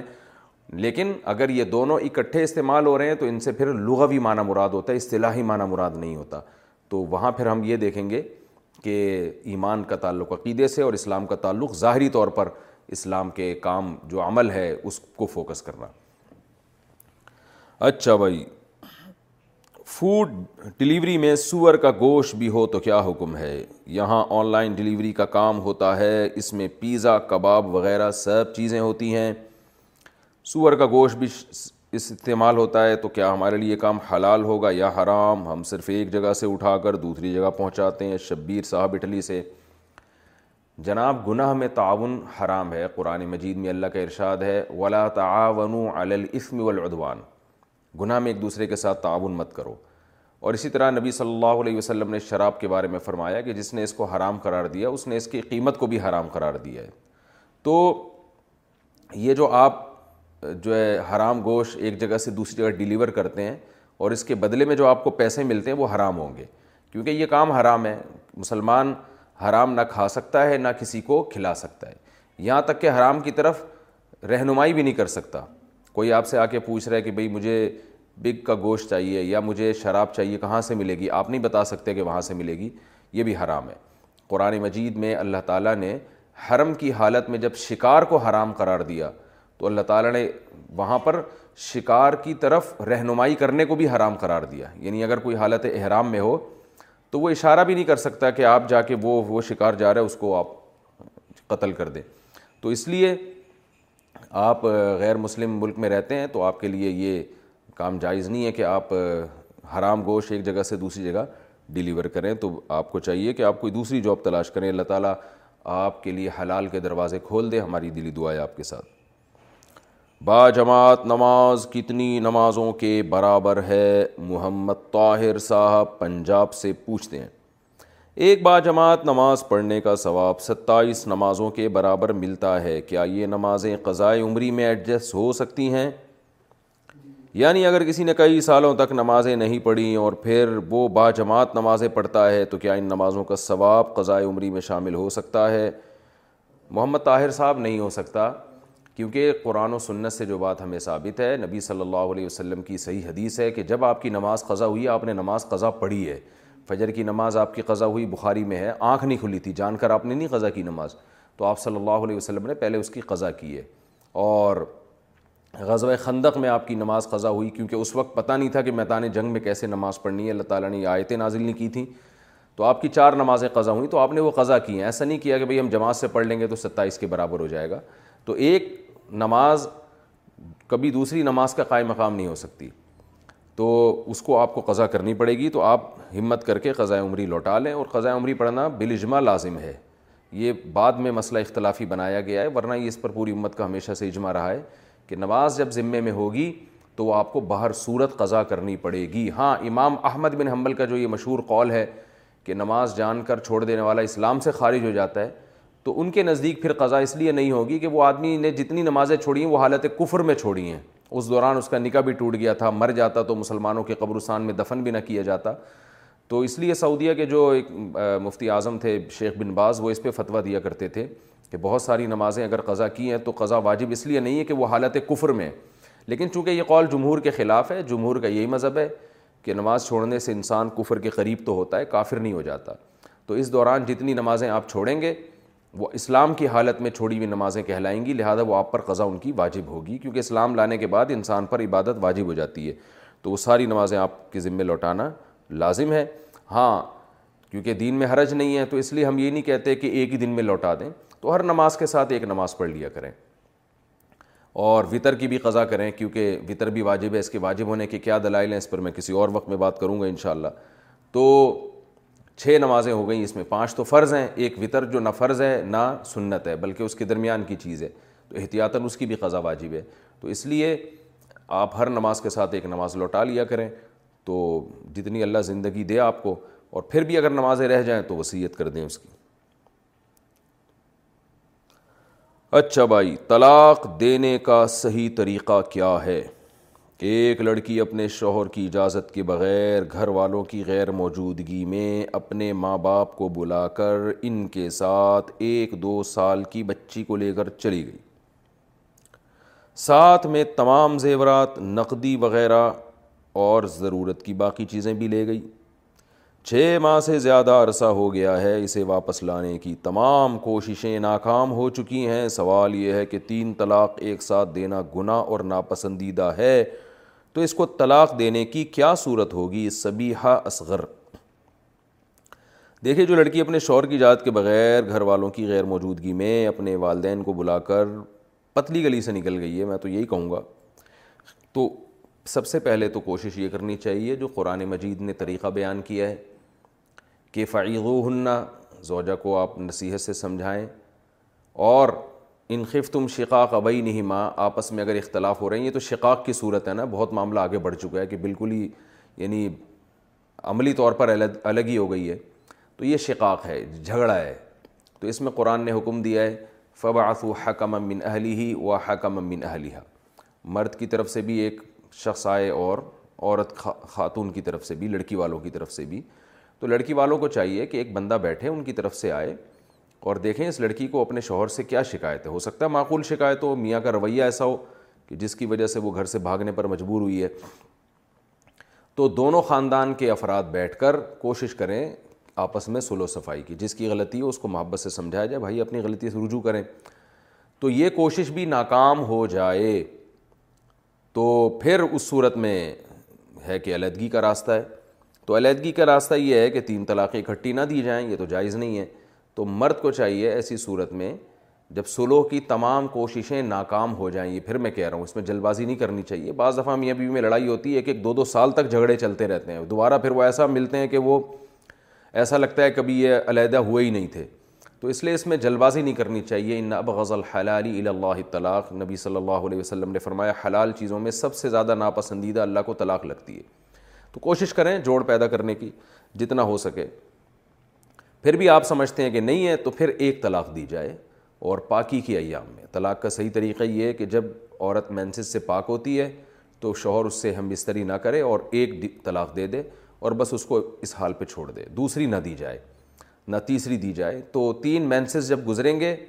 خاتون کے تو نکاح ختم ہو جائے گا وہ کہیں اور چاہیں نکاح کر سکتی ہیں آپ کہیں اور چاہیں نکاح کر سکتے ہیں اور اگر دونوں کا آپس میں دوبارہ خیال آ جاتا ہے جوڑ کا تو دوبارہ جب چاہے نکاح کر لیں دو گواہوں کی موجودگی میں نئے مہر کے ساتھ لیکن قرآن کہتا ہے کہ دوبارہ اس شرط سے نکاح کریں کہ اب یہ امید ہو کہ آپس میں محبت سے رہیں گے اگر یہی حرکتیں کرنی ہیں تو پھر نہ کریں نکاح آپس میں اگر محبت سے رہ سکتے ہیں تو فلاں جناح علیہ ماں تراجا ان ضنا یقیمہ حدود اللہ کہ اگر ان کا خیال ہے کہ ہم حدود اللہ پہ قائم رہ سکتے ہیں تو پھر کوئی حرج نہیں ہے دوبارہ دوبارہ آپس میں نکاح کر لیں وہ لیکن ساری زندگی پھر شوہر کو دو طلاقوں کا اختیار ہوگا تو یہ یہ ذہن میں رکھیں کہ اس طرح سے صرف ایک دی جائے سب سے بہتر طریقہ یہ ہے تو دوسرے درجے میں طریقہ جو جائز ہے لیکن بہتر نہیں ہے وہ یہ کہ دوسرے مہینے میں جب پاکی یعنی عورت کو پاکی کے ایام شروع ہوتے ہیں ایک دی جائے طلاق پھر جب مینسز آئیں گے مینسز آ کے ختم ہوں گے دوسری پاکی کے ایام شروع ہوں گے تو اس میں دوسری دی جائے پھر تیسرے مہینے میں تیسری دی جائے تو یہ بھی جائز ہے مگر بہتر نہیں ہے سب سے بہتر وہی طریقہ ہے جو جس پہ صحابہ کا عمل تھا مصنف ابن ابی شہبہ کی مصنف عبد الرضا کی روایت ہے کہ صحابہ اسی طریقے کو سب سے افضل سمجھا کرتے تھے اور اس پر پوری امت کا اجماع ہے کہ سب سے افضل طریقہ یہی ہے اچھا بھائی ایک طلاق کے بعد رجوع کا طریقہ ہمارے دوست نے اپنی بیوی کو ٹیکسٹ کیا کہ اگر تم نے فلاں کام کیا تو تمہیں طلاق ورنہ میں اپنے ماں باپ کا بیٹا نہیں اب بیوی نے وہ کام کر لیا تو کیا طلاق ہو گئی اور ایک طلاق کے بعد کتنے عرصے میں رجوع کرنا ہوگا اور کیسے کرنا ہوگا اگر رجوع نہیں کیا تو کیا دوسری طلاق بھی ہو جائے گی شہاب اظہار امریکہ سے شہاب اظہار بھائی طلاق معلق کرنے سے بھی ہوتی ہے معلق کا مطلب یہ ہوتا ہے کہ کسی کام کے ساتھ لٹکا دی جائے اگر تم نے یہ کیا تو طلاق تو اگر عورت یہ کر لے تو طلاق واقع ہو جائے گی طلاق میں ریورس گیئر نہیں ہے آپ صلی اللہ علیہ وسلم نے فرمایا طلاط ان جد و حضل جد تین چیزیں حقیقت میں بھی حقیقت مزاح میں بھی حقیقت ان میں طلاق بھی ہے غلام کو آزاد کرنا بھی ہے اور رجوع کرنا بھی ہے تو جب اس شوہر نے اپنی بیوی کو یہ کہا کہ تم نے فلاں کام کیا یعنی میسج کیا کہ تم نے فلاں قیام کیا تو تمہیں طلاق تو فلاں کام کرنے اگر عورت نے کر لیا تو طلاق ہو جائے گی تو اس میں رجوع کا طریقہ بہت آسان ہے بیوی کو فون پہ کہہ دے میں نے جیسے میسج پہ طلاق دیا میسج پہ رجوع بھی کر سکتا ہے میسج کر دے میں نے رجوع کر لیا اور اس پہ دو آدمیوں کو گواہ بھی بنا دے تو بہتر ہے کیونکہ بعض دفعہ ایسے ہوتا ہے کہ یہ رجوع کر لے بعد میں بیگم صاحبہ کہیں نہیں رجوع کیا تو اختلاف ہو سکتا ہے اس سے بڑا فساد ہوگا تو اس لیے گواہ بھی بنا دینا چاہیے کہ بھائی دیکھو میں نے ڈیورس دی تھی لیکن میں رجوع کر رہا ہوں تو میسج بھیج کے بھی رجوع کیا جا سکتا ہے فون کر کے بھی رجوع کیا جا سکتا ہے گواہوں کو کہہ دیا جائے کہ میں نے اپنی بیوی سے رجوع کر لیا ہے اس طرح بھی ہو جائے گا زوجہ سے جو اس دواجی تعلق ہیں یعنی زوجہ سے اگر کوئی ہم بسری کر لے یا بوسو کنار کر لے اس سے بھی رجوع ہو جاتا ہے خود بخود ہی تو اس طرح سے رجوع ہو جاتا ہے تو یہ رجوع کا طریقہ ہے لیکن ویسے میں آپ سے ایک بات عرض کروں اچھا دوسرا آپ نے سوال یہ بھی پوچھا ہے کہ اگر رجوع نہ کرے تو کیا دوسری طلاق ہو جاتی ہے ایسا نہیں ہے رجوع نہ کرے تو وہ ایک ہی طلاق رہتی ہے مگر اس ایک طلاق سے تین مینسز کے بعد نکاح ختم ہو جاتا ہے یعنی تین مینسز گزرنے سے پہلے پہلے آپ کو رجوع کا حق ہے اس اگر رجوع نہیں کیا تو تین مینسز گزرنے کے بعد نکاح ختم ہو جائے گا اب نکاح ختم ہونے کے بعد پھر اب آپ رجوع نہیں کر سکتے ہاں دوبارہ شادی کر سکتے ہیں بشرطے کہ پہلے سے طلاقیں نہ دی ہوئی ہوں یعنی پہلی دفعہ ہی دی ہو طلاق تو یہ ہے جو جس عورت کو مینسز آتے ہیں اور جس کو مینسز نہیں آتے یعنی پریگنینسی ہے تو جب تک بچے کی ولادت نہیں ہو جاتی رجوع کیا جا سکتا ہے اور جس کے نہ حمل ہے نہ اس کو مینسز آتے ہیں جیسے کہ بوڑھی عورتیں ہوتی ہیں جن کو مینسز آتے ہی نہیں ہیں تو پھر ان کے تین مہینے تک اللہ نے آپ کو مہلت دی ہے رجوع کرنے کی تو یہ جو یہ تو میں نے مسئلہ بیان کر دیا لیکن مسئلہ یہ ہے کہ یہ جو طلاق دینے کا یہ طریقہ ہے نا کہ اگر تم نے یوں کیا تو تمہیں طلاق یہ بہت ہی بھونڈا طریقہ ہے بالکل ایک یعنی یہ لوگ اس لیے کرتے ہیں تاکہ بیوی کو کسی کام سے روک لیں تو بھائی آپ ویسے روک لیں اس کو آپ اس کو منع کریں یہ نہ کرو اور اس پہ دوسرے طریقے استعمال کریں جو قرآن نے کہا ہے کہ نصیحت کرو بستر الگ کر دو اور اگر کوئی ایسے کام سے روک رہے ہیں جو آپ بہت شدید ضرورت سمجھتے ہیں کہ آپ یعنی اس کے بغیر آپ کا چارہ نہیں ہے اور کام بھی بہت امپورٹنٹ ہے اور آپ کو شبہات پیدا ہو رہے ہیں تو شدید مجبوری میں اسلام نے آپ کو زوجہ پہ ہاتھ اٹھانے کی بھی اجازت دی ہے اچھا کام نہیں ہے بیوی پہ ہاتھ اٹھانا نبی صلی اللہ علیہ وسلم نے پوری زندگی کبھی زوجہ پہ ہاتھ نہیں اٹھایا اور نہ صحابہ کرام اس طرح سے ہاتھ اٹھائے کرتے تھے لیکن ایک ایک حد ہر چیز کی ایک حد ہوتی ہے نا اگر آپ سمجھتے ہیں کہ آپ کی وائف بالکل لمٹ کراس کر رہی ہے اور ناقابل برداشت حد تک جا رہی ہے جو غیر اخلاقی حرکتوں میں ملوث ہو رہی ہے جو آپ کے میں دل میں شکوک و شبہات پیدا ہو رہے ہیں اس سے تو انتہائی درجہ اسلام نے کہ پہلے جو ہے نا رشتہ دار بیٹھے ہیں سلو کی کوشش کریں کچھ بھی نہیں ہوتا تو انتہائی درجے میں اسلام نے حکم دیا ہے کہ بھائی آپ اس سے کچھ دن کے لیے روٹ جائیں اور نہیں اس سے باز نہیں آتی تو بقدر ضرورت اس پہ ہاتھ اٹھایا جا سکتا ہے سختی کی جا سکتی ہے کیونکہ دنیا میں کوئی بھی لا ایسا نہیں ہے کہ جس کو بس لوگوں پہ چھوڑ دیا جائے کہ جو چاہے قانون کو فالو کرے جو چاہے نہ کرے تو اس لیے کہ اسلام نے ایک حد رکھی ہے کہ شوہر چونکہ گھر کا سربراہ ہے تو ایک حد تک اس کو گنجائش دی ہے کہ زوجہ اگر وہ لمٹ کراس کرتی ہے تو وہ بقدر ضرورت سختی بھی کر سکتا ہے پھر اس میں بھی شرطیں ہیں کہ جانوروں کی طرح نہ مارے چہرے پہ نہ مارے باندیوں کی طرح غلاموں کی طرح نہ پیٹے اس طرح سے احکامات ہیں تو میں یہ ڈیٹیل اس لیے بتا رہا ہوں کہ ظالم لوگ اس کا کہیں ناجائز فائدہ نہ اٹھائیں اور خام خواہ میں مارنا نہ شروع کر دیں تو یہ بھی ڈر ہوتا ہے کہ بہت بعض لوگ ویسے ہی ظالم ہوتے ہیں ان کو اپنی ٹھڑک نکالنی ہوتی ہے تو وہ اس کا ناجائز فائدہ بھی اٹھاتے ہیں تو قرآن کے الفاظ ہیں کہ فعین نقم فلا تبو علیہ سبیلا زوجہ پہ خام خواہ میں اس کو ٹارچر کرنے کے راستے مت تلاش کیا کرو ان اللہ نا علی کبیرہ اللہ تعالیٰ بڑا ہے اور تم سے بھی بڑا ہے تو آگ تم وہ تمہارے ماتحت ہونے کا ناجائز فائدہ نہ اٹھاؤ کیونکہ تم وہ تمہارے کنٹرول میں اتنی نہیں ہے جتنے تم اللہ کے کنٹرول میں ہو تو اللہ جو سزا دے سکتا ہے وہ اس سے بھی زیادہ دے سکتا ہے تو یہ سب چیزیں سامنے رکھ کر جو ہے وہ سختی کی گنجائش دی ہے اسلام نے تو یہ طریقہ ہے یہ جو طلاقیں بار بار زبانوں پہ آتی ہیں بات بات پہ طلاق کی دھمکیاں یہ شریف لوگوں کا کام نہیں ہوتا اچھے گھرانوں میں ایسا نہیں ہوتا کہ بات بات پہ طلاق کی دھمکیاں اور آپ نے بیوی کو کسی کام سے روکنا ہے تو طلاق کے ساتھ مشروط نہ کریں مثال کے طور پر آپ ابھی روک رہے ہیں بھر زوجہ کو کہ فلاں جگہ نہ جاؤ شاپنگ نہ کرو میرے پاس اتنے پیسے نہیں ہیں میں تھک گیا ہوں پیسے دے دے کے آج تھوڑا سا میری بچت کر لو بیگم پھر بھی کہہ رہی ہے نہیں تو لوگ ایک دم غصے میں آ جاتے ہیں بھائی اگر تم بازار گئی تو تمہیں طلاق تو کیا جاہلوں والا طریقہ ہے تو یہ بالکل یہ غلط ہے مجھے یاد ہے میں ایک ٹیکسی میں جا رہا تھا تو بہت پرانا واقعہ میں نے ٹیکسی ڈرائیور سے کہا کہ یار مجھے وہاں لے جاؤ ہاکس وے کی طرف جانا تھا کہیں ہم نے تو اب وہ چلتے چلتے تھک گیا ہماری لوکیشن ہی نہیں آ رہی تھی تو اس کو غصہ آ گیا تو ٹیکسی ڈرائیور کے الفاظ مجھے یاد ہیں اس نے کہا کہ اتنی دور آپ لے کر آئے ہو ہم نے کہا بھائی کرایہ زیادہ لے لو اس نے کہا ٹھیک ہے میں تو لے تو رہا ہوں لیکن ال اگر آج کے بعد میں اس ایریا میں آیا تو میری بیوی کو سات طلاقیں تو ہم نے اس سے کہا خدا کے بندے کیا حرکت کر رہے ہو آپ یعنی کیسی جاہلوں والی حرکت ہے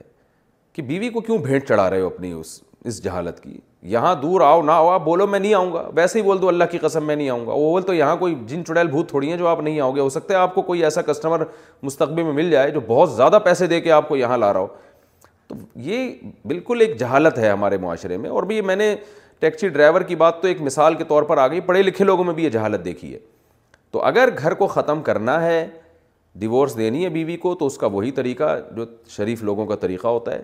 قرآن نے بتایا کہ خاندان کے دونوں افراد بیٹھیں جوڑ کی کوشش کریں جوڑ پھر بھی نہیں ہوتا تو پھر جو ہے مرد جو ہے وہ ایک طلاق سوچ سمجھ کے غصے میں نہ دے سوچے سمجھے کہ اس کے سائیڈ افیکٹ کیا ہوں گے اس کے پازیٹیو نگیٹیو تمام چیزیں سوچ سمجھ کے بس صرف ایک طلاق دے دے اور وہ بھی پاکی کی ایام میں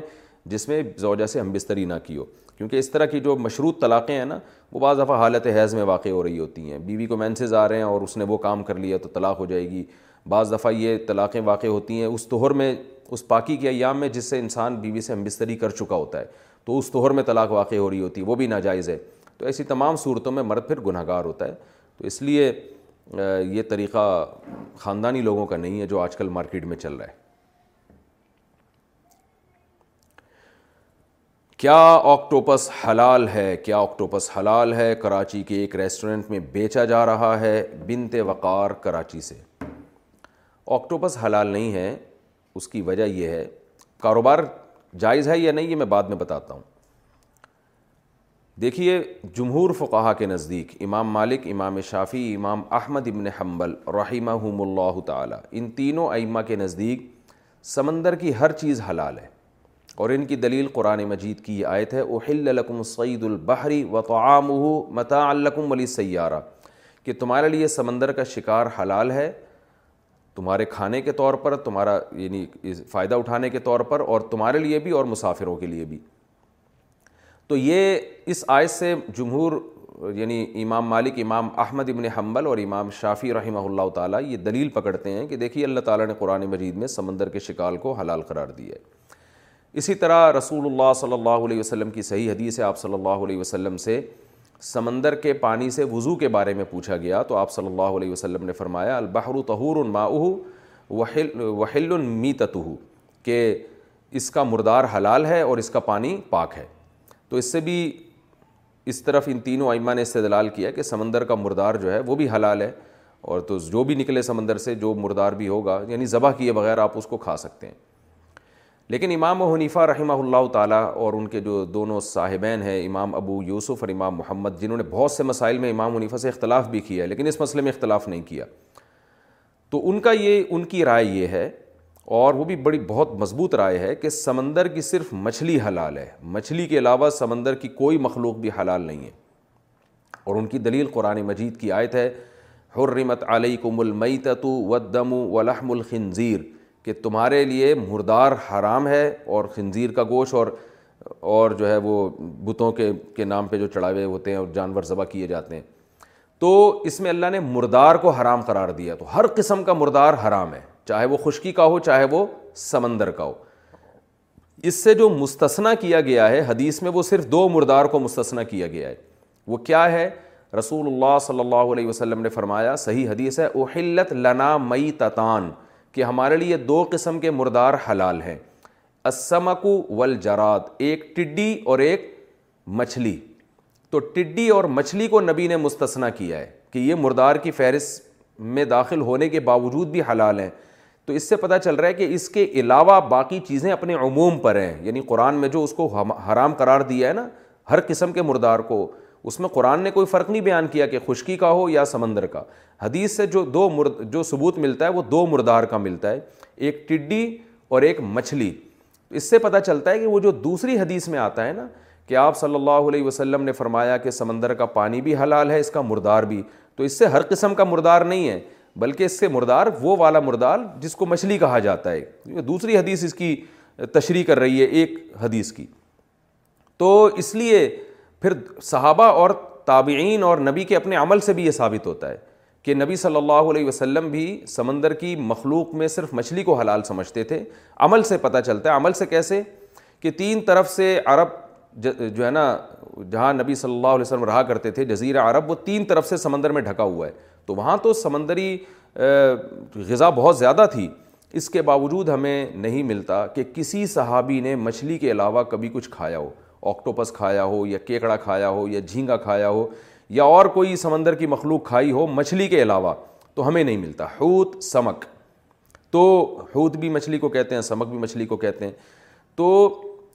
اور جب احادیث میں تعارض ہوتا ہے نا تو امام حنیفہ رحمہ اللہ تعالیٰ کی عادت یہ ہے کہ جو اقرب القرآن ہوتی ہے جو قرآن سے زیادہ موافق ہوتی ہے اس کو فالو کرتے ہیں تو قرآن مردار کو بھی حرام کہہ رہا ہے اور وہ یحرم علیہم الخبا اس قرآن یہ بھی کہہ رہا ہے کہ خبیص چیزیں تم پر حرام ہیں تو خبیص جس کو انسان پہلی نظر میں جو لگتی ہے دیکھنے میں کہ بری چیز ہے تو امام صاحب کہتے ہیں کہ اگر سمندر کی ہر مخلوق کو حلال کر دیا جائے اس آیت کی روشنی میں جس میں آتا ہے کہ تمہارے لیے سمندر کا شکار حلال ہے اگر ہر مخلوق حلال کر دی جائے تو اس میں تو پتہ نہیں کیا کیا سمندر سے گند نکلتا ہے کوئی بھی نہیں کھائے گا پھر اس کو تو اس لیے بہت مضبوط بات ہے کہ جو خبائص ہیں وہ حرام ہیں تو ہمیں مچھلی کا استثنا تو ملتا ہے قول سے بھی نبی کے عمل سے بھی مچھلی کے علاوہ کسی چیز کا ہمیں نہیں ملتا تو اس سے صاف پتہ چلتا ہے کہ صرف مچھلی حلال ہے مچھلی کے علاوہ چیزیں سمندر میں حلال نہیں ہیں یہ جو آیت ہے قرآن مجید کی کہ تمہارے لیے سمندر کا شکار حلال ہے تو یہ جس پیرائے میں سیاق و سباق میں کہی گئی ہے نا اس سے صاف پتہ چلتا ہے کہ یہ حرم کی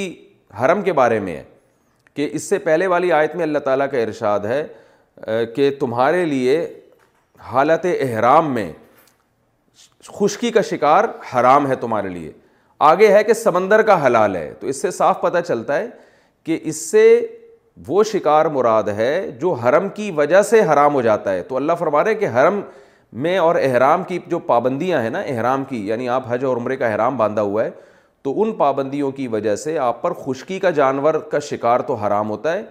سمندر کے جانور کا شکار آپ پر حرام نہیں ہوتا یعنی حالت احرام میں بھی آپ سمندر کا شکار کر سکتے ہیں اس میں اس پہ بحث نہیں ہے کہ سمندر کی کون کون سی چیزیں حلال ہیں کون کون سی حرام ہیں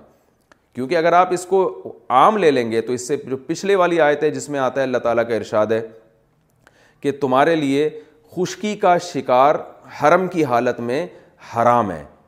تو اس سے پتہ چلتا ہے کہ خشکی کا شکار اگر آپ حرم میں نہیں ہیں احرام میں نہیں ہیں تو حلال ہے تو کیا ہر قسم کا شکار حلال ہو جائے گا نہ نہ وہی شکار حلال ہوگا جو عام طور پہ حلال ہے یہ جس کی جس کی تفصیل قرآن میں بیان کر دی گئی ہے تو اسی طرح پتہ چلتا ہے کہ سمندر کے بارے میں بھی جو اللہ تعالیٰ کے ارشاد ہے نا کہ سمندر کا شکار حلال ہے تو اس سے تمام شکار مراد نہیں ہے اس کا مطلب یہ ہے کہ حرم کی جو پابندیاں ہیں یا احرام کی جو پابندیاں ہیں وہ شکار کے معاملے میں سمندر پہ لاگو نہیں ہوتیں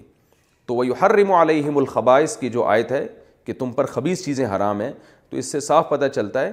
کہ اگر آپ سمندر کی ہر چیز کو حلال کر دیں گے تو بہت ہی گند نکلتا ہے سمندر سے ایسی ایسی گندی گندی چیزیں نکلتی ہیں جو میرا خیال ہے گورے بھی نہیں کھاتے ہوں گے وہ تو صرف چائنیز ہی اس کو افورڈ کر سکتے ہیں اور کوئی نہیں کھا سکتا تو بعض لوگ یہ بھی کہتے ہیں کہ ٹھیک ہے اللہ میاں نے فرما دیا کہ خبیص چیزیں حرام ہیں تو خبیص تو وہ ہے جس کو اللہ اس کے رسول خبیص کہیں تو کہاں لکھا ہوا ہے کہ آکٹوپس خبیص چیزوں میں داخل ہے یا سمندر کی ہر چیز خبیص چیزوں میں داخل ہے تو دیکھیں لکھا ہوا نہیں ہوتا کہیں یہ چیز ہوتی ہے جس کو سلی سلامت تباہ یعنی طبع سلیم جو ہے جس کی جس آدمی کی فطرت میں سلامتی ہو صحیح فطرت پر ہو اس کی طبیعت اس کو دیکھ کے گھن کھاتی ہو اور وہ بھی گھن اپنی ذاتی کسی مزاج کی وجہ سے نہیں بلکہ اس بیس پر انسان ہونے کی بیس پر کیونکہ خبیص کی مفہوم میں یہ نہیں ہے کہ جس کو شریعت نے خبیص کہا ہو کیونکہ بہت ساری چیزیں ایسی ہیں جن کے بارے میں ہمیں نہیں ملتا کہ شریعت نے ان کو کیا کہا ہے میں اس کی ایک بہترین مثال دیتا ہوں کہ امام مالک اور یعنی امام شافی اور امام احمد بن حنبل رحمہ اللہ تعالیٰ کے نزدیک جو منی ہے یہ پاک ہے لیکن یہ حضرات بھی اس کے کھانے کو حرام کہتے ہیں اس لیے کہ خبائص میں داخل ہے یہ خبائص میں داخل ہونے کی وجہ سے اس کے کھانے کو حرام کہا جاتا ہے تو خلاصہ کلام کا یہ نکلا کہ اگر ہم قرآن مجید کی یہ جو آیت ہے جو جمہور کی دلیل ہے کہ تمہارے لیے سمندر کا شکار حلال ہے اس آیت کی بیس پر اور یہ جو حدیث ہے جس میں آتا ہے کہ سمندر کا مردار حلال ہے اس حدیث کی بیس پر اگر آپ ہر قسم کے پانی کے مخلوق کو حلال قرار دیں گے تو پھر آپ کے لیے مگرمچھ کو بھی حلال آپ کو حلال قرار دینا پڑے گا آپ کہہ سکتے ہیں نہیں جی مگرمچھ تو پانی کے باہر بھی رہتا ہے پانی کے اندر بھی رہتا ہے تو کیکڑا بھی ایسا ہی ہے وہ بھی پانی کے باہر بھی رہتا ہے پانی کے اندر بھی رہتا ہے لیکن اس کو پانی کی مخلوق شمار کر کے حلال کہا گیا ہے دوسرے فقہ میں امام شافی کے ہاں اور امام احمد بن حنبل کے ہیں اور ہمارے اہل حدیث بھائی جو ہیں وہ بھی اسی فتوے پر عمل کرتے ہیں تو پھر جس دلیل سے کیکڑا حلال ہو رہا ہے نا اسی دلیل سے مگرمچھ بھی حلال ہو رہا ہے تو میرا خیال ہے مگرمچھ تو خباعث میں داخل ہے کوئی بھی نہیں کھائے گا اس کو تو اس لیے امام حنیفہ کا فقہ اس بارے میں بہت مضبوط ہے امام حنیفہ رحمہ اللہ تعالیٰ کی جو رائے ہے اور صاحبین کی جو رائے ہے وہ اس بارے میں بہت مضبوط ہے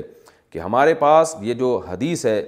قرآن کی جو آیت ہے سب سے پہلی آیت کہ تمہارے لیے مردار حرام ہے تو ہر قسم کا مردار حرام ہو گیا اس آیت کی روشنی میں قرآن کی نس قطعی ہے یہ اور حدیث میں دو چیزوں کو مستثنہ کیا ہے حلت لنا تطان ہمارے لیے دو چیزیں حلال ہیں السمکو والجرات ٹڈی اور مچھلی یہ حدیث بہت مضبوط دلیل ہے اور دوسری کہ نبی صلی اللہ علیہ وسلم اور صحابہ اور تابعین سے کبھی بھی مچھلی کے علاوہ کچھ بھی کھانا ثابت نہیں ہے یہ دلیل بہت مضبوط ہے تیسری کہ اگر آپ سمندر کی مخلوق کو پانی کی ہر مخلوق کو حلال قرار دیں گے اس بیس پر کہ وہ پانی میں رہتی ہے تو پھر تو آپ کو بہت ساری ایسی چیزوں کو بھی حلال قرار دینا پڑے گا جس کو سب خبیص سمجھتے ہیں تو ظاہر ہے وہ کسی کے نزدیک بھی حلال نہیں ہے تو اس سے پتہ چلتا ہے کہ وہ آیتیں وہ آیت یا وہ حدیث جس سے سمندر کے مردار کا حلال ہونا ثابت ہوتا ہے اس سے ہر قسم کا مردار آیت سے تو ثابت نہیں ہوتا یعنی حدیث سے تو اس سے ہر قسم کا مردار مراد نہیں ہے اس سے اسپیسیفک یہ مچھلی مراد ہے تو یہ تو پوری میں نے سمندر کی بارے میں آپ کو بتایا البتہ یہ ایک بات ضرور ہے کہ جو اچھا یہ بھی ایک بات بتا دوں جب ہم یہ کہتے ہیں کہ جمہور کا مذہب یہ ہے کہ سمندر کی مخلوق حلال ہے تو جمہور سے مراد امام مالک امام احمد اور امام شافی ہیں پوری امت کے جمہور نہیں ہیں کیونکہ اس امت نے منہایث الامت سب سے زیادہ امام ابو حنیفہ کو فالو کیا ہے تو امت میں جمہور کا یہ مذہب نہیں ہے امت میں آدھی سے زیادہ امت ہمیشہ سے سمندر کی صرف مچھلی کو فوکس کرتی آئی ہے مچھلی کے علاوہ نہیں کھاتی آئی البتہ امت ہی کے اندر ایسے لوگ موجود ہیں جو اس کو جائز سمجھتے ہیں تو اختلافی مسئلہ ہے اچھا ایک اور اہم ترین بات یہ ہے کہ یہ تو بحث تھی جھینگے کے علاوہ جھینگے کے بارے میں خود حنفی فقہ کے درمیان اختلاف ہے بہت سے حنفی فقہ اس کو مچھلی کی قسم میں داخل سمجھ کے حلال ثابت کرتے ہیں مچھلی کی قسم میں یہ داخل ہے اس لیے جائز ہے لیکن میری رائے میں تو اتنا بڑا آدمی نہیں ہوں لیکن ایک جو ٹوٹی پھوٹی رائے انسان رکھ سکتا ہے اور بھی فقائے حنفی میں بھی بہت بڑے بڑے علماء ایسے ہیں جن کی رائے یہ ہے کہ یہ مچھلی کی کسی قسم میں داخل نہیں ہے اس کا دور دور سے بھی مچھلی سے کوئی تعلق نہیں ہے یعنی جھینگا جو ہے نہ میڈیکلی مچھلی ہے یعنی میڈیکل سائنس بھی اس کو مچھلی نہیں کہتی اور نہ عرف میں اس کو مچھلی سمجھا جاتا ہے اگر آپ کسی سے کہیں کہ میرے لیے مچھلی لے کر آؤ تو کبھی بھی مچھلی نہیں لائے گا اگر آپ قسم اٹھا لیں کہ خدا کی قسم میں مچھلی نہیں کھاؤں گا تو جھینگا کھانے سے آپ کی قسم نہیں ٹوٹے گی عرف میں اس کو مچھلی نہیں سمجھا جاتا البتہ اب لغت کی بعض کتابوں میں لکھا ہے جھینگا مچھلی تو اس لغت کی وجہ سے بعض علماء نے کہا ہے کہ مچھلی کی قسم میں تو راج قول جو ہمارے نظر میں ہے کہ جھینگا مچھلی میں داخل نہیں ہے لیکن حنفی فقاہی میں بعض حضرات اس کے مچھلی ہونے کے قائل ہیں تو جو مچھلی سمجھتے ہیں وہ اس کو پھر جائز بھی سمجھتے ہیں تو یہ تو پوری میں نے ایک علمی بحث آپ کے سامنے پیش کی ہے رہا یہ مسئلہ کہ اس کا کاروبار جائز ہے یا نہیں تو یاد رکھیں کاروبار کے حرام ہونے کے لیے یہ ضروری ہے کہ چاروں فقہ میں وہ چیز حرام ہو یعنی جس چیز کا کھانا چاروں فقہ میں حرام ہوتا ہے نا اس کا کھانا اس پر جو ہے وہ کاروبار اس کا جائز نہیں ہوتا تو چونکہ جھینگا ہو گیا یا آکٹوپس ہو گیا امام شافی کے نزدیک جائز ہے اور وہ بھی ایک بہت بڑے مشتحد ہیں تو اس لیے اس پر تقریباً فقہ کا اتفاق ہے خود فقہ حنفیہ نے بھی اس کی تصریح تصریح کی ہے کہ جو چیز کسی دوسرے فقہ میں جائز ہوگی تو اس کی خرید و فروخت جائز ہوگی یعنی اس کا بزنس بہرحال جائز ہوگا تو اگر کسی نے ہوٹل کھولا ہے آکٹوپس کھلا رہا ہے وہ تو ہم کھانے والوں کو تو منع کریں گے کہ نہ کھاؤ لیکن اس کے بزنس کو حرام نہیں قرار دیں گے کیونکہ یہ یہ بال اتفاق حرام نہیں ہے یہ چیز مشتحدین کا اس میں اختلاف ہے اور آخری بات کہہ کے میں اپنی بات کو یہ دو باتیں اور کروں گا امام حنیفہ کے مذہب کے قوی ہونے کی ایک مضبوط دلیل یہ بھی ہے کہ گوشت جو ہے نا اس میں اصل حرمت ہے اصل یہ کہ ناجائز ہے جب تک جائز ہونے کی مضبوط دلیل نہیں ہوگی اس کو ناجائز سمجھا جائے گا یہ بھی ایک فقہ کا متفق علیہ اصول ہے تو اگر دلائل دونوں طرف ہیں تو اس میں حرمت کے پہلو کو ناجائز ہونے کے پہلو کو ترجیح دی جائے گی اور اس کی ضرورت بھی نہیں ہے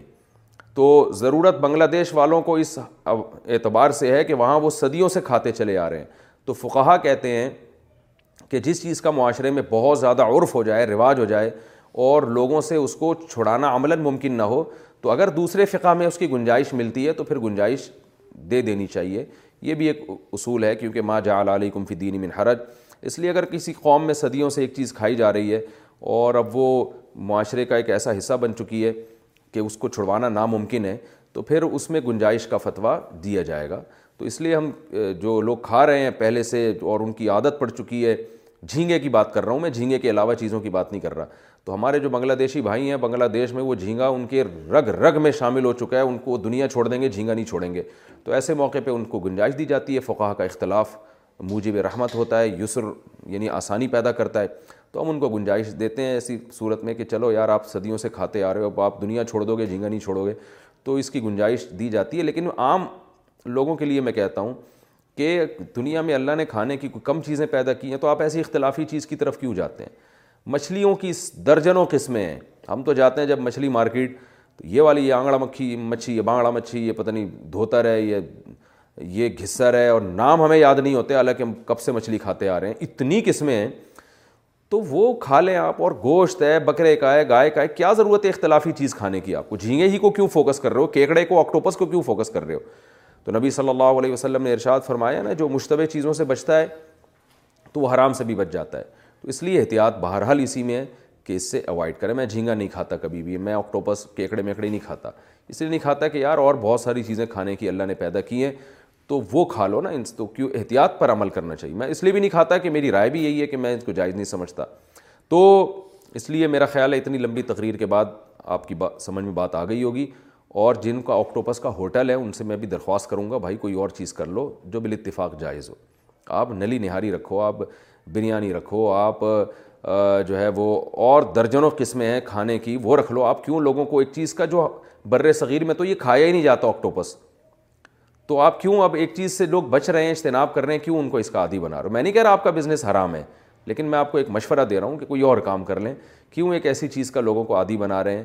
جو لوگ کھاتے نہیں ہیں اور اس میں اختلاف بھی اچھا خاصا ایک آدھی امت اس کو ناجائز سمجھتی آ رہی ہے اور اب بھی سمجھتی ہے تو اس لیے بہتر یہی ہے کہ آپ کسی اور چیز کا ہوٹل کھولیں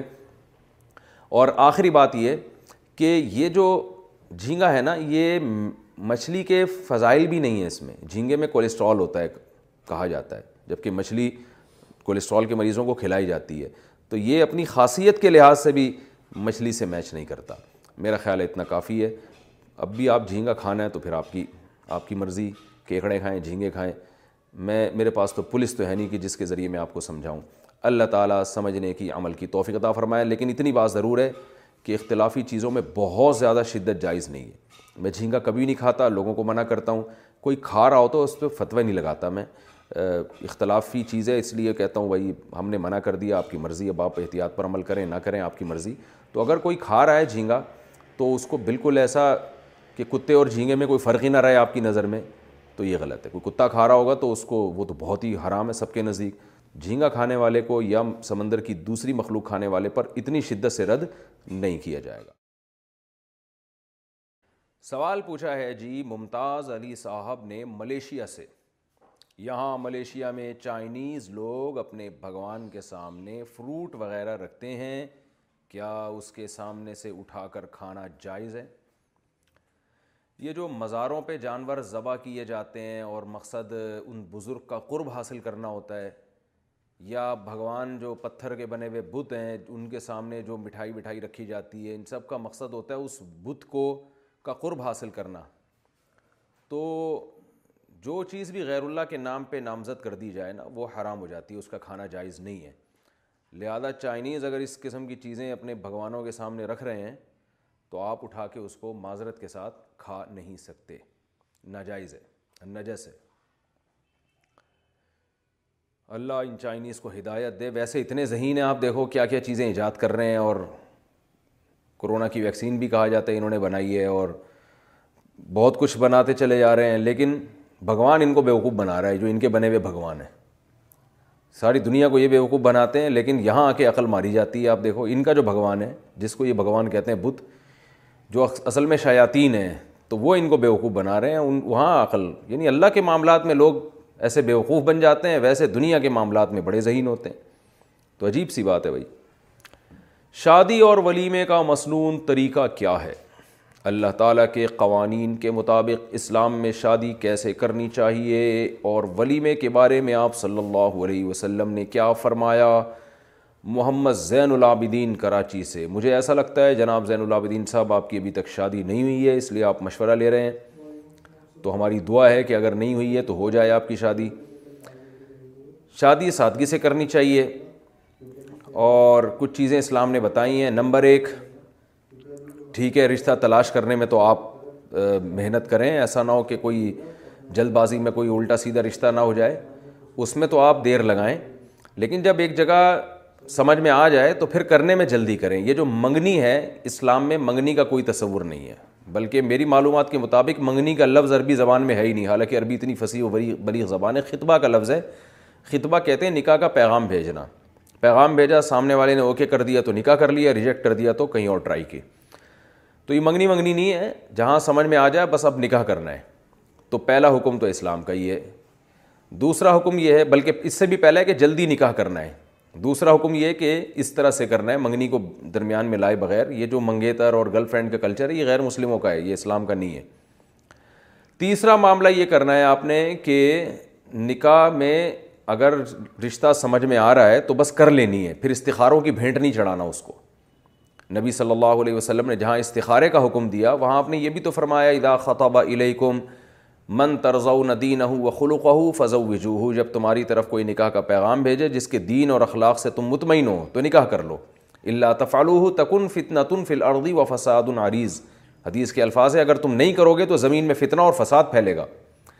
تو یہاں یہ نبی نے یہ نہیں فرمایا کہ اچھے اخلاق ہیں تو استخارہ کرو اگر خواب میں گرین آ رہا ہے یا پازیٹیو سگنل آ رہا ہے تو کر لو نگیٹو آ رہا ہے تو نہیں کرو ایسا کچھ بھی نہیں ہے تو استخارہ تو محاذ ایک دعا ہے استخارے کا مطلب ہے اللہ یہ کام میرے لیے بہتر ہے تو مقدر کر دے تو بس وہ تو کرنا ہی کرنا ہے استخارہ تو اس لیے کہ وہ تو اس میں کچھ نکلے گا تھوڑی اور کچھ نکل بھی جائے تو اس پہ کوئی وہی نہیں ہے کوئی وہ اللہ کی طرف سے سگنل نہیں ہے وہ آپ کا اپنا دماغی تخیل بھی ہو سکتا ہے لہٰذا جہاں سمجھ میں آ رہا ہے وہیں کرنی چاہیے شادی چاہے استخارہ نکلے یا نہ نکلے اور استخارہ ویسے ہی کریں برکت کے لیے بہت فضیلت استخارے کی حدیث میں آتا ہے ماں خواب من استخارہ جو استخارہ کرتا ہے اللہ اس کو نامراد نہیں کرتے تو کرنا وہ ہے جو سمجھ میں آ رہا ہے احتیاطاً استخارہ بھی کرنا ہے جس طرح نبی صلی اللہ علیہ وسلم نے بتایا یعنی دعا مانگنی ہے اللہ سے مشورہ نہیں ہے استخارہ محض ایک دعا ہے اس دعا کے نتیجے میں امید ہے آپ کو درست فیصلہ کرنے میں انشاءاللہ مدد ملے گی اس کے اس سے زیادہ استخارے کی حیثیت نہیں ہے کوئی سگنل نہیں ملے گا آپ کو تو کرنا وہی ہے جو سم... لوگ مجھ سے پوچھتے ہیں کہ استخارہ میں اگر یہ سمجھ میں آ رہا ہے کہ نہیں کرو تو پھر کیا کریں ہم تو میں نے کہا استخارہ یا بغیر استخارے کے اگر ایک چیز سمجھ میں نہیں آ رہی تو استخارہ کریں گے تو بھی نہیں کرنا استخارہ نہیں کریں گے تو بھی نہیں کرنا اور اگر ایک چیز آپ کی سمجھ میں آ رہی ہے تو استخارہ نہیں کریں گے تو بھی وہ کام کرنا ہے کیونکہ سمجھ میں آ رہا ہے کہ کرنا ہے اور استخارہ کر لیا تو بھی کرنا ہے وہ تو استخارے کا سمجھ میں آنے سے کوئی تعلق نہیں ہے محاذ ایک دعا ہے کہ اللہ تو صحیح فیصلہ تو تو ہی کر سکتا ہے جو میرے لیے بہتر ہے وہ تو مقدر کر دے میں چاہوں یعنی اگر میں یہ کام کرنا چاہوں اور میرے لیے بہتر نہیں ہے تو تو اسباب غیب سے پیدا کر کے اس کام کو ہٹا دے مجھ سے تو اس لیے یاد رکھیں استخارے کا خواب سے کوئی تعلق نہیں ہے استخارے کا کوئی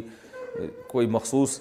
جو آج کل لوگوں نے طریقے بنائے ہوئے ہیں وہ بھی نہیں ہے بس دو رکت پڑھ کے وہ اللہ سے دعا مانگے کافی ہے تو یعنی یہ تیسرا اسٹیپ ہو گیا کہ استخاروں کی بھینٹ نہیں چڑھا دینا اچھے رشتوں کو استخاروں کی وجہ سے تاخیر نہیں کرنی ہے کہ پہلے ہم نکلوا لیں اس کے بعد ہم ہاں یا نہ کریں گے تو وہ کام تو کر لیں بس اگر سمجھ میں آ رہا ہے کرنا ہے تو کرنا ہے نہیں آ رہا تو نہیں کرنا تو تیسرا کام تو یہ ہو گیا چوتھا کام یہ کرنا ہے آپ نے کہ نکاح کو افضل ہے کہ مسجد میں کیا جائے اور مسجد میں برکت ہوتی ہے مجمع میں کیا جائے نکاح اور نکاح کے موقع پہ بارات نہ ہو جو لڑکے والے پوری ایک ٹبر بھر کے لاتے ہیں وہ نہ ہو دلہن کا اتنا ویٹ نہیں ہوتا کہ اس کو اٹھانے کے لیے پوری دو بسیں بھر کے آئیں اور اتنے ویٹ والی دلہن کو رشتہ ملتا بھی نہیں آج کل تو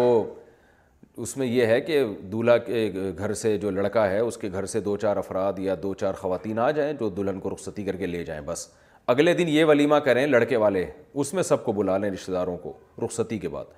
اور ولیمے میں اپنی حیثیت کے مطابق کیا جائے اور ولیمے میں اپنے جو ریلیٹیوز ہیں ان کو بلایا جائے ان ریلیٹیوز میں اگر آپ مالداروں کو بلاتے ہیں غریبوں کو نہیں بلاتے تو آپ صلی اللہ علیہ وسلم نے فرمایا بدترین ولیمہ وہ ہے جس میں صرف مالداروں کو بلایا جائے غریبوں کو نظر انداز کیا جائے یہ بدترین ولیمہ ہے تو آپ کے ریلیٹیوز میں جو بھی ہے اس کو آپ ولیمے میں دعوت دیں یہ نہ دیکھیں کہ یہ امیر ہے یا غریب ہے اور اپنی حیثیت کے مطابق ولیمہ کریں اور ولیمے کی بہت شدید تاکید ہے نبی صلی اللہ علیہ وسلم نے جب بھی نکاح کیا لازمی ولیمہ کیا ہے اور آپ صلی اللہ علیہ وسلم نے فرمایا کہ جب کوئی ولیمے کی دعوت دے اس کو قبول کرو یہ بھی فرمایا جو ولیمے کی دعوت ٹھکرا دے فقط عصا اب القاسم اس نے میری نافرمانی کی تو بہت سخت تاکید ہے علماء کہتے ہیں جمہور علماء کہ یہ تاکید ایک کام پہ ابھارنے کے لیے تو یعنی ترغیب دینے کے لیے یہ شدید تاکید ہے کوئی فرض واجب نہیں ہے لیکن بہرحال اگر آپ کا کوئی قریبی دوست ہے کوئی قریبی ریلیٹیو ہے رشتہ دار میں وہ ولیمے بلاتے ہیں تو کم از کم سنت موقع ہونا اس سے بہرحال ثابت ہوتا ہے کہ اس کو بلا وجہ آپ ولیمے کی دعوت کو ٹھکرا نہیں سکتے اور ولیمے کی دعوت میں آپ نے سیپریٹ انتظام کرنا ہے خواتین کے لیے الگ مردوں کے لیے الگ درمیان میں کوئی پردے کا انتظام ہونا چاہیے اگر مس گیدرنگ ہے تو پھر اس ولیمے میں جانا جائز نہیں ہے کیونکہ وہاں اللہ کی نافرمانی ہے تو پھر ایسے ولیمے میں آپ کو شرکت کی اجازت نہیں ہے اور جہیز سارا آپ نے جہیز کا کوئی تصور نہیں ہے اسلام میں آپ پہلے سے ہی گھر میں فرنیچر لا کے ڈال دیں اور لڑکی کے ابا کو بتا دیں کہ ہم نے تو پہلے ہی فرنیچر ڈال دیا اب آپ کی بیٹی کے لیے تو یہاں صوفے رکھنے کی آپ کے گھر سے جو صوفے آئیں گے وہ ہم رکھیں گے کہاں آپ خود بتائیں تو ان کو پہلے سے نا کمرہ بھر دیں گھننے بن کے یہ نہ کریں کہ ہمیں جہیز نہیں چاہیے ہمیں جہیز نہیں چاہیے کمرہ آپ کا خالی پڑا ہوا ہے جو بزبان حال چیخ چیخ کے بول رہا ہے کہ میں خالی ہوں تو دلہن ایسے تو نہیں آئے گی نا کہ وہ ڈائریکٹ جو ہے نا وہ آپ نے اس کو چٹائی بچھا کے جناب وہ دلہن وہیں آرام کر رہی ہے اور اس کے رشتے دار بھی ادھر آ کے بیٹھ رہے ہیں تو کچھ تو جو ایک نارمل لوگوں کے گھروں میں ایک کلچر ہے کچھ صوفے جو درمیانے متوسط درجے کی آمدن والے لوگ ہیں ان کی بات کر رہا ہوں میں کہ کچھ بیٹھنے کے لیے پراپر انتظام ہوتا ہے سونے کے لیے پراپر بستر ہوتا ہے جو لڑکی کا جو معیار زندگی اس حساب سے آپ پہلے سے ہی اس اپنے خرچے پہ آپ ڈبل بیڈ اور الماری شلماری اور صوفے ووفے لا کے ڈال دیں اور لڑکی والوں کو بتا دیں ابا کو لے آئیں گے بھائی یہاں پر اب صوفے رکھنے کی جگہ نہیں ہے بس ہم نے لے لیا بس آپ بیٹی دے دیں فی الحال یہ کافی ہے آپ کے لیے پھر بھی اگر وہ زبردستی دہیز دے رہے ہیں تو پھر ان کا مسئلہ یہ ان کا ان کا ہیڈک ہے تو اس طرح سادگی سے آپ ولیمہ کریں اور ہنسی خوشی زندگی گزاریں پرانے قرآن کو جلانا کیسا ہے کیا پرانا قرآن جو کافی شہید ہو چکا ہو اسے جلایا جا سکتا ہے سخاوت حسین بنگلہ دیش سے دیکھیں کبھی کسی چیز کو جلایا جاتا ہے توہین کے لیے نفرت کے اظہار کے لیے اور کبھی جلایا جاتا ہے توہین سے بچانے کے لیے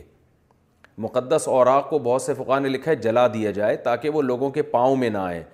اور ان کے پہ لکھے ہوئے نقوش مٹ جائیں پھر ان کی راگ کو کہیں دفن کر دیا جائے یا پانی میں پھینک دیا جائے تو حضرت عثمان رضی اللہ تعالیٰ عنہ نے بھی قرآن جلوائے تھے جو بہت سارے نسخے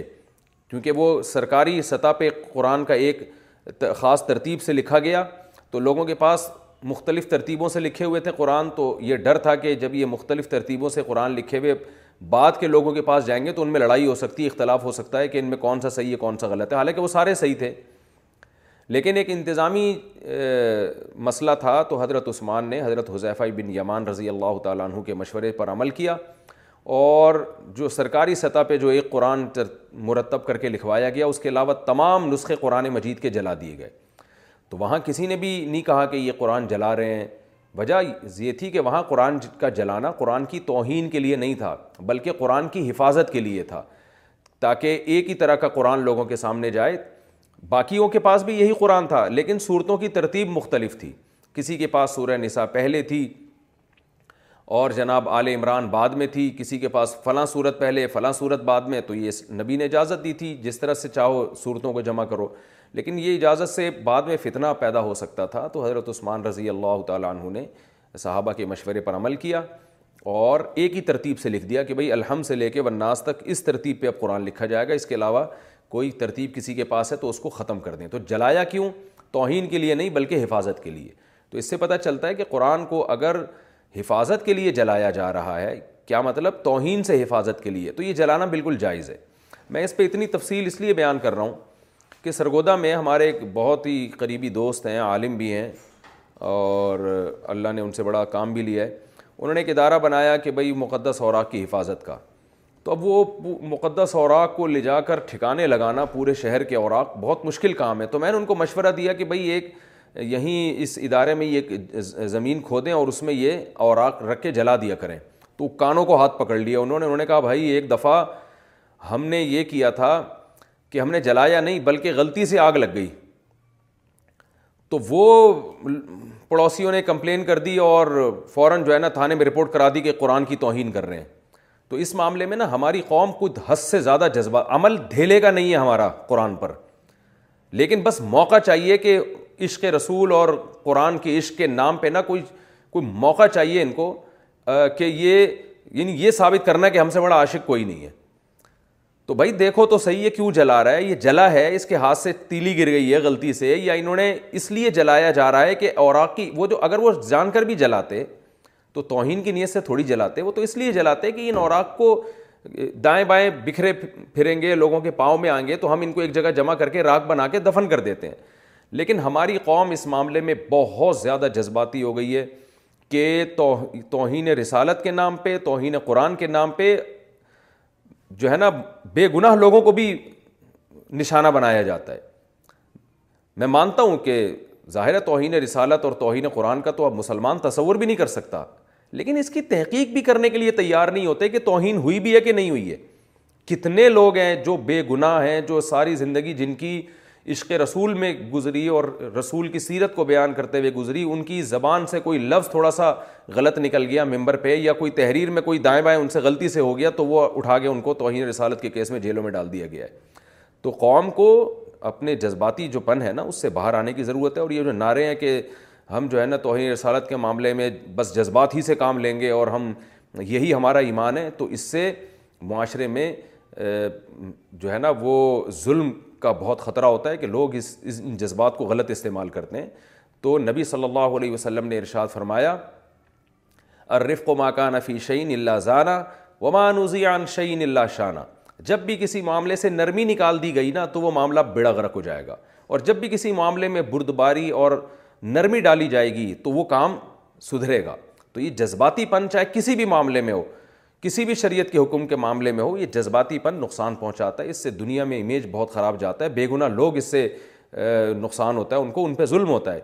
تو اس لیے نبی صلی اللہ علیہ وسلم کی سیرت ہے کہ آپ صلی اللہ علیہ وسلم نے ایک صحابی سے فرمایا کہ تمہارے اندر دو خصلتیں ایسی ہیں جن کو اللہ اس کے رسول پسند کرتے ہیں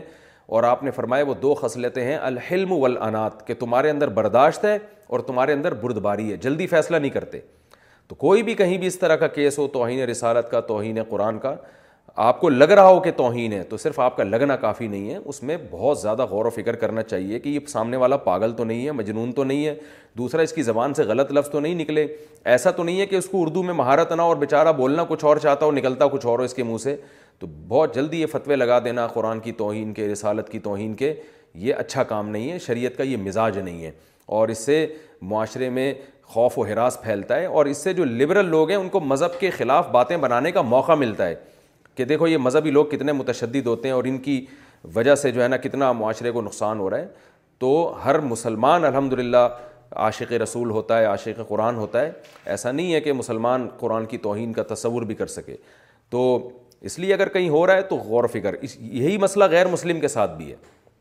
کہ غیر مسلم پر بھی آپ فوراً توہین رسالت کا فتویٰ نہیں لگا سکتے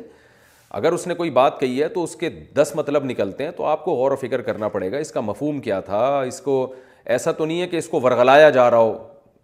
یا ایسا تو نہیں ہے کہ اس کی نیت نہ ہو لیکن ہوا کچھ ہو مثال کے طور پر ایک غیر مسلم کو آپ نے قرآن پکڑایا اور اس کے ہاتھ سے گر گیا اب فوراً آپ کہیں اس نے جان کر گرایا یا صحیح طرح پکڑا نہیں اور قرآن کی توہین کی ہے تو آپ بتاؤ اس وہ اس آپ کے اس عمل سے وہ غیر مسلم اسلام کے قریب آئے گا یا اسلام سے دور ہوگا یقیناً وہ تو دور ہوگا وہ کہے گا میں نے نہ قرآن گرایا میرے ہاتھ سے گر گیا لیکن آپ جناب اس کے قرآن کا دعویٰ کر کے لیبل لگا کے کہ ایک دم لوگوں کے اور یعنی پبلک جو ہے نا ایسے نعروں پہ بہت جلدی اکٹھی ہو جاتی ہے آپ فوراً کیس کریں گے نا اس کے خلاف تو آپ کو پبلک بہت مل جائے گی وہ کہے گی یہ ہے عاشق قرآن اصل میں دیکھو وہ غیر مسلم کے ہاتھ سے قرآن گرا تھا اور اس نے فوراً پکڑ کے دبوچا اور اس کی گردن دبا دی اور اس کے خلاف کیس کر دیا اور یہ کر دیا اور پھر پولیس والوں کو بھی دھمکیاں دی جاتی ہیں اگر کسی سے غلطی سے قرآن گر گر جائے یا ایسا بھی ہوا ہے کہ پوسٹر لگا ہوا ہے سیرت سیرت النبی کانفرنس کا کسی کو یہ خیال ہوا کہ میری دیوار کسی نے پوسٹر لگا کے خراب کر دی ہے اس نے وہ پوسٹر نہیں پڑھا اور اس نے وہ پوسٹر پھاڑ دیا اور وہ پوسٹر زمین پہ گرا تو فوراً کہ بھائی یہ ایسے بھی کیسز ہوئے ہیں کہ توہین رسالت کا کیس بنا دیا کہ اس آدمی نے نبی کے نام کی توہین کی ہے نبی کے نام کو پھاڑ کے معذلہ زمین پہ ڈالا حالانکہ اس بیچارے نے پڑھا ہی نہیں وہ تو اپنی دیوار پہ جو نیا رنگ ہوا تھا اس کو رو رہا تھا کہ یار یہ پوسٹر کس نے لگایا تو اس اس بیسس پر بھی لوگ اندر گئے ہیں تو جذباتیت سے نکلنے کی ضرورت ہے جذباتی نعروں سے جاہل لوگ تو بہت متاثر ہوتے ہیں اور مجمع بہت اکٹھا ہو جاتا ہے لیکن اس سے لوگ دین کے قریب نہیں آتے بلکہ دین کے دین سے دور ہوتے ہیں تو ہم کسی کو بھی توہین رسالت کی بھی اجازت نہیں دے سکتے قرآن کی بھی توہین کی اجازت نہیں دے سکتے پیغمبروں کی توہین کی بھی اجازت نہیں دے سکتے اس بارے میں تو مسلمانوں کا موقف بہت مضبوط ہے لیکن اس بارے میں توہین رسالت یا توہین قرآن کے نام پر کسی کو اس کھیلنے کی بھی اجازت نہیں دے سکتے کہ اپنی دشمنی نکالنے کے لیے ان نعروں کو استعمال کرے مقصد کچھ اور اور لیبل جناب یہ یہ لگایا جائے تو الحلم والانات جو اسلام کا حکم ہے کہ ہر معاملے میں بردباری تحمل کے ساتھ غور و فکر کے ساتھ آپ سوچیں بھائی یہ ہوا کیا ہے پوری بات سنیں ایک دم جذبات میں نہ آئیں تو میں یہ عرض کر رہا تھا پولیس والوں کو بھی بعض دفعہ دھمکیاں دی جاتی ہیں ایف آئی آر کٹوانے جاؤ نا کہ بھائی اس نے پوسٹر پھاڑ کے زمین پہ نبی کے نام کا وہ گرائی ہے اور توہین کی ہے تو اگر وہ بھی انکوائری کرنا چاہتا ہے بعض دفعہ پبلک اتنی پہنچ جاتی ہے تھانے میں کہ پولیس والے کو ڈر ہوتا ہے کہ میں نے ایف آئی آر نہیں کاٹی تو پھر یہ کل مجھے بھی مار دیں گے جان سے تو اس جذباتی پن کے کی اصلاح کی بہت شدید ضرورت ہے اور دو انتہاؤں کے درمیان اعتدال کے راستے کی ضرورت ہے نہ اتنا لبرل بننے کی ضرورت ہے کہ جو چاہے اٹھے نبی کی گستاخی کرتا رہے قرآن کی توہین کرتا رہے اور ہم اس کو ٹھنڈے پیٹوں برداشت کر لیں اس کی بھی اجازت نہیں ہے لیکن ایسا بھی نہیں ہے کہ کوئی مذہبی جنونی اٹھے اور جناب مذہب کے نام پہ اصل میں تو اس کو اپنا جنون تھا لیکن اس پہ مذہب کا لیبل لگا کے وہ مذہب کو بدنام کرنے کی کوشش کرے اور اس کی وہ تحقیق ہی نہ کرے کہ توہین ہوئی بھی ہے کہ نہیں ہوئی ہے اس کی نیت کیا تھی اس کا ارادہ کیا تھا یہ کرنا کیا چاہتا تھا ہوا کیا اس سے تو یہ ان تمام باتوں کو نظر انداز کیے بغیر بس جو ایک جذباتی پن ہمارے معاشرے میں چل رہا ہے اس کی بھی اس کو بھی کنڈیم کرنے کی ضرورت ہے اور اس کی بھی حوصلہ شکنی کرنے کی ضرورت ہے تو اس لیے آپ کے سوال کا جواب ذرا لمبا ہو گیا میں اب اس کو شارٹ کر دیتا ہوں کہ پرانے قرآن کو جلانا جائز ہے بشرطے کہ آپ کی نیت یہ ہو کہ آپ قرآن اوراق کو توہین سے بچانا چاہتے ہیں کیونکہ اس کے الفاظ جب مٹ جائیں گے تو وہ پھر ان کا وہ احترام نہیں رہے گا کیونکہ اس پہ قرآن لکھا ہوا تھا اس وجہ سے احترام تھا تو پھر اس جلا کے جو ہے نا اس کو دفن کرنا یا کہیں پانی میں بہانا آسان ہوتا ہے تو یہ عمل جائز ہے لیکن پھر میں بتا دوں اگر آپ نے جلایا اور کہیں اڑوس پڑوس میں کوئی بیٹھا ہوا جذباتی آدمی تو آپ کو طبیعت سے چترول لگا سکتا ہے وہ اور وہ آپ کے خلاف ایف آئی آر بھی کاٹ سکتا ہے اور قانون کا غلط استعمال کر کے آپ کو اندر بھی کر سکتا ہے تو فتوے کی روح سے جو مسئلہ تھا وہ میں نے بتایا ہے قوم کی جذباتیت کی بیس پر آپ کو کیا کرنا چاہیے قوم میں جو جذبات چل رہے ہیں مارکیٹ میں جس قسم کے اس کی بیس پر کیا کرنا چاہیے وہ آپ خود بہتر جانتے ہیں آپ اپنے اڑوس پڑوس کو مجھ سے زیادہ اچھا جانتے ہیں روزگار حاصل کرنے کا وظیفہ روزگار حاصل کرنے کے لیے کون سا وظیفہ بہتر ہے محمد شہزاد رحیم یار خان دیکھو رسول اللہ صلی اللہ علیہ وسلم نے ارشاد فرمایا کہ رات کا جب آخری حصہ ہوتا ہے تو اللہ تعالیٰ آسمان دنیا پر آتے ہیں اور تین ندائیں لگاتے ہیں ایک ندا حل میں مستغفرین اغفر الہو کوئی ہے مجھ سے گناہوں کی معافی مانگنے والا جس کے میں گناہوں کو معاف کروں حل میں مسترزقین ذکن کوئی ہے مجھ سے رزق طلب کرنے والا کہ میں اس کو روزی دوں تو اس سے پتہ چلتا ہے کہ رات کے آخری حصے میں اگر آپ تہجد کے دو رکت پڑھ کے اللہ سے دعا مانگیں اے اللہ مجھے کشادہ رزق حلال نصیب فرما اور دعا کے ساتھ ساتھ کوشش بھی کریں ایسا نہیں کہ دعا مانگ کے پھر فجر پڑھ کے پھر لمبے سو گئے ظہر تک پڑے سوتے رہے پھر ظہر کے بعد اٹھے دیکھا کہ ابھی تو ٹائم ہے تو پھر دوبارہ کھانا کھا کے سو گئے اور پھر آپ پھر رات کو تہجد میں اٹھ کے دعا مانگ رہے ہیں میرا مجھے اللہ کشادہ رزق حلال نصیب فرما تو یہ دعا کے ساتھ ایک قسم کا مذاق ہے تو محنت کرنی پڑے گی آپ کو رزق حلال کے جو ذرائع ہیں وسائل ہیں وہ بھرپور طریقے سے استعمال کریں اس کے بعد پھر رات کے آخری حصے میں اللہ سے اٹھ کے دعا مانگیں تو اللہ تعالیٰ اس وقت ندا لگاتے ہیں اللہ سے بہت امید ہے کہ آپ کو انشاءاللہ رزق حلال ملے گا روزگار ملے گا اور باقی اس کے لیے اور بھی لوگ وظیفے بتاتے ہیں تو یا رزاق پڑھ لیا کریں اے روزی دینے والے اس سے یا رزاق بھی ایک طرح کی دعا ہے دن بھر چلتے پھرتے جتنا اللہ توفیق دے یا رزاق یا رزاق اس کا کر لیا کر لیا کریں ٹی وی بنانے اور بیچنے کا حکم کیا ٹی وی یا ایل ای ڈی اسکرین بنانا یا بیچنا جائز ہے یا ناجائز اصغر علی انصاری انڈیا سے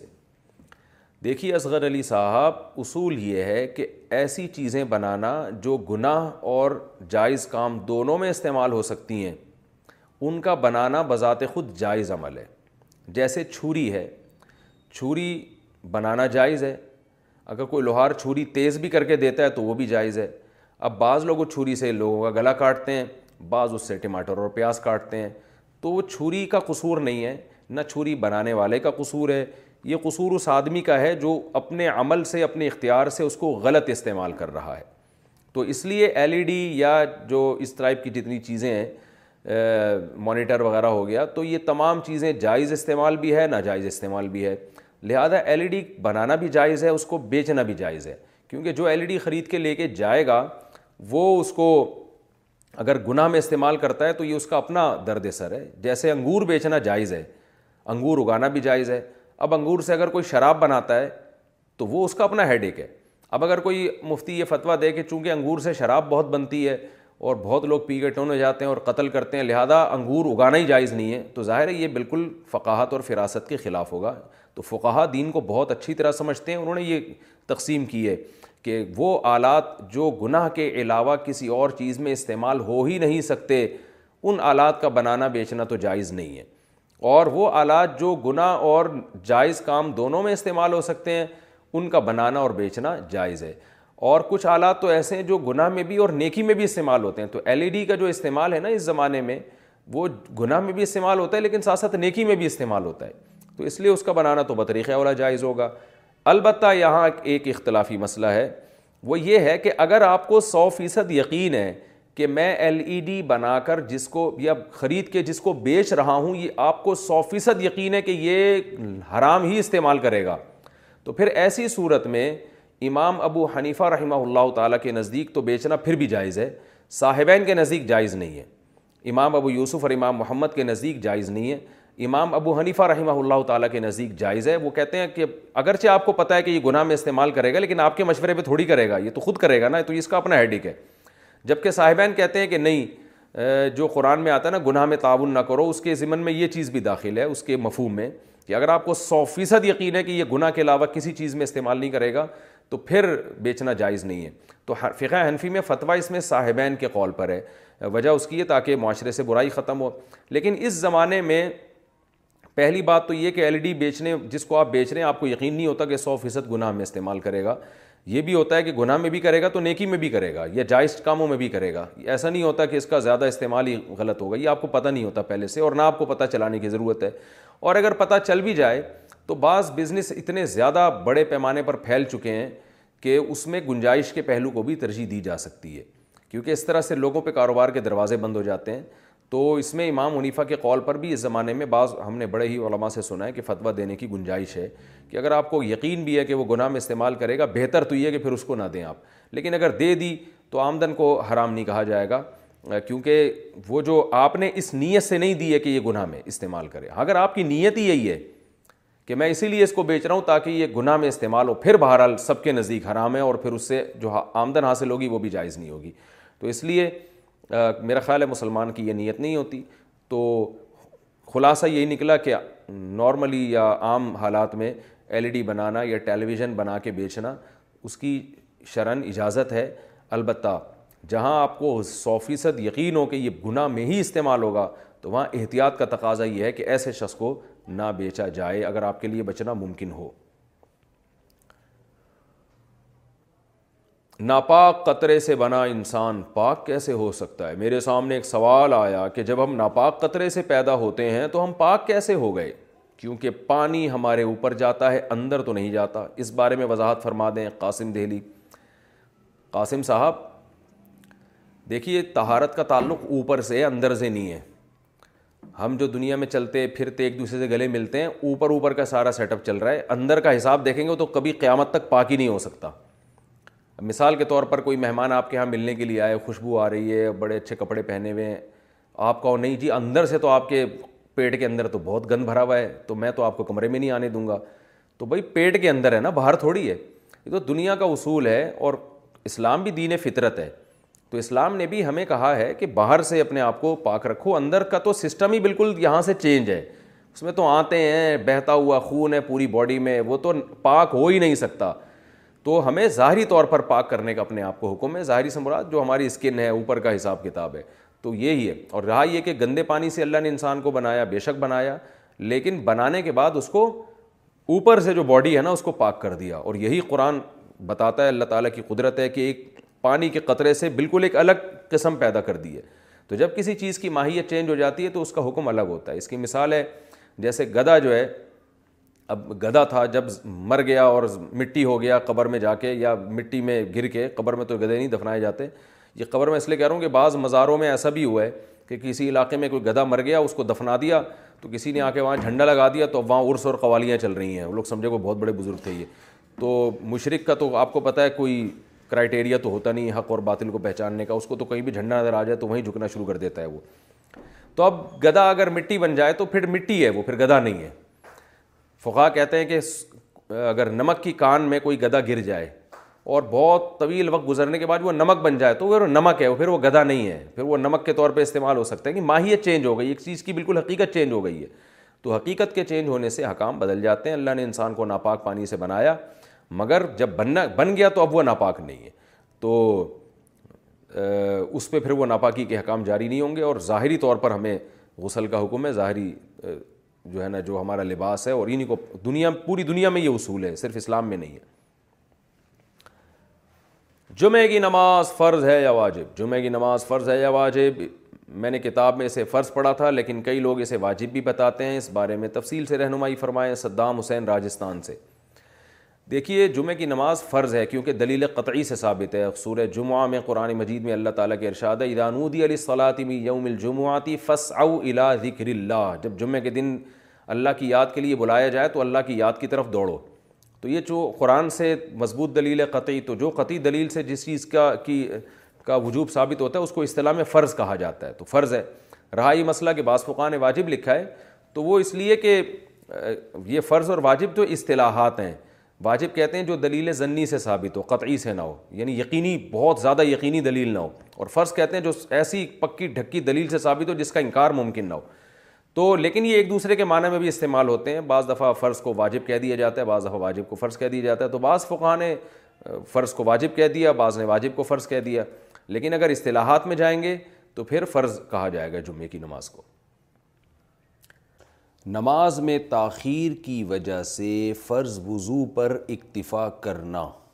اگر ہم نماز کے لیے لیٹ ہو رہے ہیں اور ہمارا وضو نہیں ہے تو کیا ہم فرض وضو کر کے فوراً نماز میں شامل ہوں یا سنت طریقے سے مکمل وضو کریں عاطف صاحب انڈیا سے دیکھیے اگر نماز میں اتنا ٹائم کم ہے کہ آپ نے پراپر پورے طریقے سے وضو کیا تو نماز قضا ہو جائے گی یعنی نماز کا ٹائم ہی نکل جائے گا پھر تو صرف فرض وضو پر اکتفا کریں آپ لیکن اگر ایسا نہیں ہے جماعت نکلنے کا خوف ہے آپ کو کہ اگر آپ نے پراپر طریقے سے تین دفعہ کلی تین دفعہ ناک میں پانی اور جو پھر تین دفعہ چہرہ دھونا جو پراپر وضو کا طریقہ ہے اس طریقے سے آپ نے وضو کیا تو جماعت نکل جائے گی آپ کی تو تو بھی آپ کو چاہیے کہ آپ پراپر مکمل وضو کریں بے شک جماعت نکل جائے اس لیے کہ جو آپ کی ذمہ داری تھی آپ نے پوری کی مسجد میں آ گئے یا گھر سے وضو کیا تو اب اس کی وجہ سے وضو میں کمی نہیں کرنی چاہیے تو پراپر طریقے سے وضو کریں اور جماعت میں شامل ہو جائیں جتنی رکتیں مل جائیں ان کو وہ امام کے پیچھے پڑھیں جو رہ جائیں وہ امام کے سلام پھرنے کے بعد کمپلیٹ کریں اور اگر وضو کی وجہ سے پوری جماعت نکل جائے تو بھی وضو پراپر ہی کرنا چاہیے سنت موقع ہے اور جماعت کا اہتمام کے لیے ضروری ہے کہ آپ نماز سے پہلے جو ہے نا وہ نماز سے پہلے آپ اتنی دیر پہلے پراپر طریقے سے وضو کریں کہ آپ کو پوری پوری جماعت مل جائے تو اس میں ایسا کرنا ہی نہیں چاہیے نا کہ اتنی لیٹ آپ پہنچ رہے ہیں کہ اب آپ وضو کریں گے تو جماعت نکلے گی لیکن بالآخر بہرحال اگر لیٹ ہو بھی گئے تو بھی آپ کو چاہیے کہ وضو آپ پراپر طریقے سے کریں تہجد کی نماز سنت ہے یا نفل تہجد کی نماز سنت ہے یا نفل صادق رفیق انڈیا سے دیکھیں یہ سنت یا نفل یہ ٹرمز ہیں اصطلاحات ہیں جو ایک دوسرے کے معنی میں بھی استعمال ہوتی ہیں نفل کہتے ہیں اضافی نماز جو فرض نہ ہو اس لحاظ سے تو تہجد نفل نماز ہے لیکن ہر نفل پر نبی صلی اللہ علیہ وسلم نے پابندی نہیں کی ہے اہتمام نہیں کیا ہے تو جو وہ نوافل جن کا آپ صلی اللہ علیہ وسلم نے اہتمام کیا یا آپ ان کو پڑھا کرتے تھے تو ان کو سنت کہا جاتا ہے تو اس لیے تحجد اس لحاظ سے نفل ہے کہ فرض واجب نہیں ہے لیکن اس لحاظ سے سنت ہے کہ محض ایک عام نوافل کی طرح اس کی فضیلت نہیں ہے بلکہ آپ صلی اللہ علیہ وسلم کی عادت تھی تو اس لحاظ سے یہ سنت ہے تو بہتر لفظ اس کے لیے سنت ہی ہے اور یہ عام سنت نہیں ہے اس کی بے پناہ فضیلت ہے قرآن مجید میں اللہ نے اہل جنت کی جہاں بھی صفات بیان کی ان میں تہجد کا بھی عموماً ذکر کیا ہے جیسے قرآن مجید میں آتا ہے کہ الدین یبیتون علی الربیم سجدہ وقیامہ ہمارے جو نیک بندے ہیں وہ راتوں کو ہمارے سامنے سجدہ اور قیام کرتے ہیں اور سور میں اللہ تعالیٰ کے ارشاد ہے تتجافا جنوبهم عن مزا یدعون ربهم خوفا وطمعا کہ ہمارے نیک لوگوں کے پہلو رات کو بستروں سے جدا ہو جاتے ہیں اور اپنے رب کو پکارتے ہیں خوف اور امید سے تو یہ ساری چیزیں ہیں نبی صلی اللہ علیہ وسلم نے ایک صحابی کے بارے میں فرمایا کہ فلاں کتنا ہی اچھا ہے کاش وہ تہجد پڑھ لیتا تو اس طرح کی روایات ہیں تو آپ صلی اللہ علیہ وسلم نے عبداللہ بن عمر کے بارے میں فرمایا ان کو وصیت کی ان کے بارے میں صحابی سے فرمایا کہ یہ یہ تحجد کی کا اہتمام کریں تو کیا ہی خوب ہیں عبداللہ بن عمر فرماتے ہیں اس کے بعد سے میں نے کبھی تحجد نہیں چھوڑی ہے تو ایسی بہت ساری روایات ملتی ہیں سورہ مزمل کا پورا دوسرا رکو ہے ہی تہجد سے متعلق نہ ربا کا یا علم و ان کا تقوم و من منسلو سى العلى و نصف وصول وصہ وقاف فتم الدينہ ماک و اللہ والنہار کہ آپ پوری رات تہجد نہیں پڑھ سکتے آپ کو دن میں یعنی آپ کے جو ساتھی ہیں ان کو مزاربت بھی کرنی ہے دنیا کے معاملات بھی نمٹانے ہیں دن میں بعض دفعہ جہاد بھی کرنا ہے تو آپ رات کا کچھ حصہ اٹھ جائیے آپ بھی اور آپ کے ساتھی بھی تو بہت ہی اہتمام ہے اور فقر ما تیسر امین ہو اور اس میں جتنی تلاوت ممکن ہو آپ اللہ کے سامنے کھڑے ہوں اور قرآن کی تلاوت کیجیے تو یہ اتنی ساری احادیث اتنی ساری روایات سے علماء کہتے ہیں کہ بہت زیادہ محرومی کا باعث ہے یہ عمل کے ایک آدمی تہجد نہ پڑتا ہو اور آپ صلی اللہ علیہ وسلم نے فرمایا کہ رات کے آسمانی حص رات کے آخری حصے میں اللہ تعالیٰ آسمان دنیا کی طرف آتے ہیں اور یہ ندا لگاتے ہیں حل میں ارزق اللہ حلم مست مستغفرین اغفر اللہ کوئی ہے مجھ سے روزی مانگنے والا میں اس کو روزی دوں کوئی ہے مجھ سے گناہوں کی معافی مانگنے والا میں اس کو معاف کروں تو اس لیے رات کو جلدی سونا چاہیے اور تحجد میں رات کے آخری حصے میں جو تحجد کا ٹائم ہے جو سب سے اچھا ٹائم ہے ویسے تو کسی بھی وقت رات کو پڑھی جا سکتی ہے لیکن سب سے افضل ٹائم ہے کہ آپ سوئیں اور سونے کے بعد رات کے آخری حصے میں اٹھیں اور اس وقت راز و نیاز کریں اللہ کے سامنے دعائیں مانگیں بہت زیادہ اس وقت دعائیں قبول ہوتی ہیں اور نماز کا بہت ثواب ہوتا ہے ان قرآن الفجری کا آنا مشہودہ غیر مسلم بسم اللہ پڑھ کر ذبح کرے تو کیا وہ حلال ہوگا ایک غیر مسلم نے سوال پوچھا ہے کہ اگر ہم بھی بسم اللہ پڑھ کر کوئی جانور ذبح کرتے ہیں تو وہ حلال ہوگا یا حرام محمد خورشید یو پی سے دیکھیے غیر مسلم ذبح کرتا ہے تو وہ حرام ہوگا سوائے عیسائی اور یہودیوں کے اگر کوئی غیر مسلم عیسائی ہے کرسچن ہے یا یہودی ہے اور واقعی کرسچن ہو حضرت عیسیٰ کو اللہ کا نبی مانتا ہو بے شک وہ مشرق ان کے عقیدے کے مطابق مشرق ہو تو لیکن کرسچن ہو یعنی کہ میرا مقصد یہ ہے کہ ایتھیس نہ ہو کیونکہ آج کل بہت سے انگریز جو ہے نا وہ نام کے کرسچن ہیں لیکن حقیقت میں وہ خدا ہی کے منکر ہیں تو کوئی بھی کرسچن واقعی کرسچن ہو چرچ جانے کا قائل ہو بائبل کو اللہ کی کتاب مانتا ہو اور یہودی حضرت موسیٰ علیہ السلام کو مانتے ہوں تو ایسا کافر اس کو اللہ تعالیٰ نے کافر ہونے کے باوجود غیر مسلم ہونے کے باوجود دو چیزوں میں اللہ نے ممتاز کیا ان کو ایک یہ کہ ان کی عورت سے نکاح حلال ہے اور دوسرا یہ کہ یہ جب کسی جانور کو اللہ کا نام لے کے ذبح کریں گے بسم اللہ پڑھ کے ذبح کریں گے یا کسی بھی طرح سے اللہ کا نام لے کے ذبح کریں گے تو وہ جانور ہمارے لیے حلال ہوگا Many of us have those stubborn pounds that seem impossible to lose, no matter how good we eat or how hard we work out. My solution is plush care. PlushCare is a leading telehealth provider with doctors who are there for you day and night to partner with you in your weight loss journey. They can prescribe FDA-approved weight loss medications like Wegovy and Zepbound for those who qualify. Plus, they accept most insurance plans. To get started, visit plushcare.com/weightloss. That's plushcare.com/weightloss. Hiring for your small business? If you're not looking for professionals on LinkedIn, you're looking in the wrong place. That's like looking for your car keys in a fish tank. Helps you hire professional like free job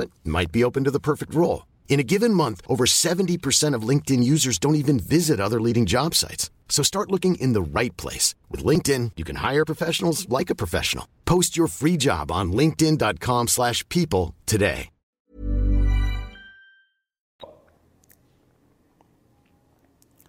مسلمان بھائی سے کتنے دن ناراض رہ سکتے ہیں کیا یہ حدیث میں ہے کہ جب دو مسلمان آپس میں لڑیں اور تین دن تک گفتگو نہ کریں تو اللہ تعالیٰ ان کے سارے عمل کو مردود کر دیتے ہیں کہتے ہیں کہ جب تک یہ بات نہیں کریں گے تو ان کا کوئی عمل قبول نہیں ہوگا لقمان صاحب پشاور سے یہ جو آپ نے حدیث پیش کی ہے یہ تو میرے علم میں نہیں ہے لیکن دوسری حدیث ہے کہ جو اللہ اور اس کے رسول پر ایمان رکھتا ہے تو اس کے لیے حلال نہیں ہے کہ اپنے مسلمان بھائی سے تین دن تین راتوں سے زیادہ بات چیت بند رکھے قطع کلامی کرے تو بعض دفعہ انسان کی ناراضی ہو جاتی ہے اور اس کی بیس پر انسان تھوڑا سا منہ بناتا ہے تو وہ اجازت ہے لیکن آپ صلی اللہ علیہ وسلم نے اس کی مدت تین دن تین راتیں بیان کی اس سے زیادہ نہیں ہاں اگر کوئی بہت سنگین نوعیت کا مسئلہ ہے اور بہت ہی یعنی ایسا مسئلہ ہے کہ آپ سمجھتے ہیں کہ بہت زیادہ آپ کے اوپر ظلم ہوا ہے تو پھر اس میں اجازت ہے کہ آپ اس ظلم کی تلافی کے لیے اس میں اپنا بائیکاٹ کے لیے زیادہ بھی ناراض ہو سکتے ہیں یہ عام حالات میں آپ صلی اللہ علیہ وسلم کا حکم ہے نارملی انسان میں اونچ نیچ ہو جاتی ہے لیکن اگر واقعی کوئی بہت ایسی ظلم کی وہ نوعیت ہے یا کوئی ایسا ہے کہ کسی سے تعلق رکھنے میں فساد کا اندیشہ بہت زیادہ ہے تو پھر ایسی صورت میں مجبوری میں آپ اس سے ناراض ہو سکتے ہیں لیکن یہ خود فیصلہ نہ کریں بعض دفعہ شیطان یہ بتا رہا ہوتا ہے کہ آپ مجبور ہیں حقیقت میں آپ مجبور نہیں ہوتے بلکہ آپ کی اپنی ایک بوز ہوتا ہے کینہ ہوتا ہے جو شریعت پسند نہیں کرتی کینہ اور بوز کو آپس کے تعلقات کو شریعت نہیں چاہتی ہے کہ لوگ خراب کریں تو اس لیے ایسی ایسی صورت میں کسی صحیح عالم کو اپنے حالات بتا کے یہ بتانا چاہیے کہ کیا ایسی صورت میں میرے لیے اپنے مسلمان بھائی سے مکمل بائیکاٹ اور مکمل قطع تعلق جائز ہے یا نہیں ہے تو یہ پوچھ لینا چاہیے لیکن نارملی جو ہے عام حالات میں جو چھوٹے موٹے معاملات ہوتے ہیں اس میں بہت زیادہ ناراض ہیں تو تین دن اس سے زیادہ پھر نہیں اس میں پھر گناہ گار ہوں گے کیا سنت نماز چھوڑنے سے گناہ ہوگا فرض نمازوں میں جو سنت موقعہ ہیں کیا انہیں چھوڑنے سے آدمی گناہ گار ہوتا ہے یا نہیں حسان احمد حیدرآباد حیدر آباد انڈیا سے جناب حسان صاحب سنت موقع جو ہے نا جو فجر سے پہلے کی دو سنتیں ہیں ظہر سے پہلے کی چار ظہر کے بعد کی دو پھر مغرب کے بعد کی دو اور پھر عشاء کے بعد کی دو یہ سنت موقع ہیں حدیث میں اس کی بہت ترغیب ہے کہ آپ صلی اللہ علیہ وسلم نے فرمایا جو ان بارہ رکتوں پر پابندی کرے گا تو اللہ تعالیٰ جنت میں اس کے لیے گھر بنائیں گے اور آپ صلی اللہ علیہ وسلم نے ہمیشہ یہ نمازیں پڑھی ہیں تو وہ سنت جس پر آپ نے بہت تاکید سے عمل کیا ہو اس کو سنت موقع کہا جاتا ہے اور اس سنت موقع کا حکم یہ ہے کہ وہ فرض واجب تو نہیں ہے کبھی کبھار اگر کوئی چھوڑ دے بلا عذر بھی کبھی کبھار چھوڑ دے تو کوئی حرج نہیں ہے کسی عذر سے چھوڑ دے کو تو بھی کوئی حرج نہیں ہے لیکن بلا عذر اگر آپ اس کو چھوڑیں گے اور عام طور پر چھوڑنے کا معمول اگر بنا لیں گے تو بہت سے علماء اس کے قائل ہیں کہ آپ پھر گناہ گار ہوں گے اور اس پر تو سب کا اجماع ہے کہ ایسا شخص قابل ملامت ہے اور قیامت کے دن آپ صلی اللہ علیہ وسلم کی شفاعت سے محروم ہو سکتا ہے یہ اس کا امکان موجود ہے تو یہ یہ ایسا شخص قابل ملامت ہے اس کو ملامت کی جائے گی اس کو برا بلا کہا جائے گا کہ بھائی کیا کر رہے ہو تم اس کی مثال ایسے بہت سے لوگ آج کل نئے نئے فتنے آ رہے ہیں نا کہتے ہیں سنت موقع کیا ہوتا ہے حدیث میں تو کہیں بھی نہیں ہے اس کی مثال ایسے جیسے فجر کی دو رکتوں میں دونوں رکتوں کو لمبا کرنا چاہیے یعنی سنت ہے کہ آپ فجر کی دو رکتوں کو امام کو چاہیے کہ وہ باقی نمازوں کی نسبت لمبی قرات کرے اس میں جیسے کہ امی عائشہ رضی اللہ تعالیٰ عنہ فرماتی ہیں کہ فجر کی دو رکعتوں کو دو اس لیے رکھا گیا کہ ان میں قرات زیادہ ہے اب کوئی بھی اس کا قائل نہیں ہے کہ اس میں قرات زیادہ پڑھنا واجب ہے سب مانتے ہیں کہ سنت ہے اور لیکن ہے سنت موقع اب جو لوگ سنتوں کو نہیں مانتے نا کہتے ہیں سنت موقع کوئی ضروری نہیں ہے پڑھ لو پڑھ لو مرضی نہیں پڑھو آج کل ایسے فتنے پیدا ہو رہے ہیں تو ان کو آپ یہ ایک الزامی جواب کے طور پہ یہ کہا کریں کہ اگر کوئی امام فجر کی نماز میں ایک رکت میں ان نہ کل کا اوسر پڑھتا ہے دوسری میں قل اللہ عہد پڑھتا ہے اور رکو کر کے سلام پھیر کے نماز ختم روزانہ وہ یہی کر رہا ہے تو کیا آپ اس امام کے اس عمل کو صحیح قرار دیں گے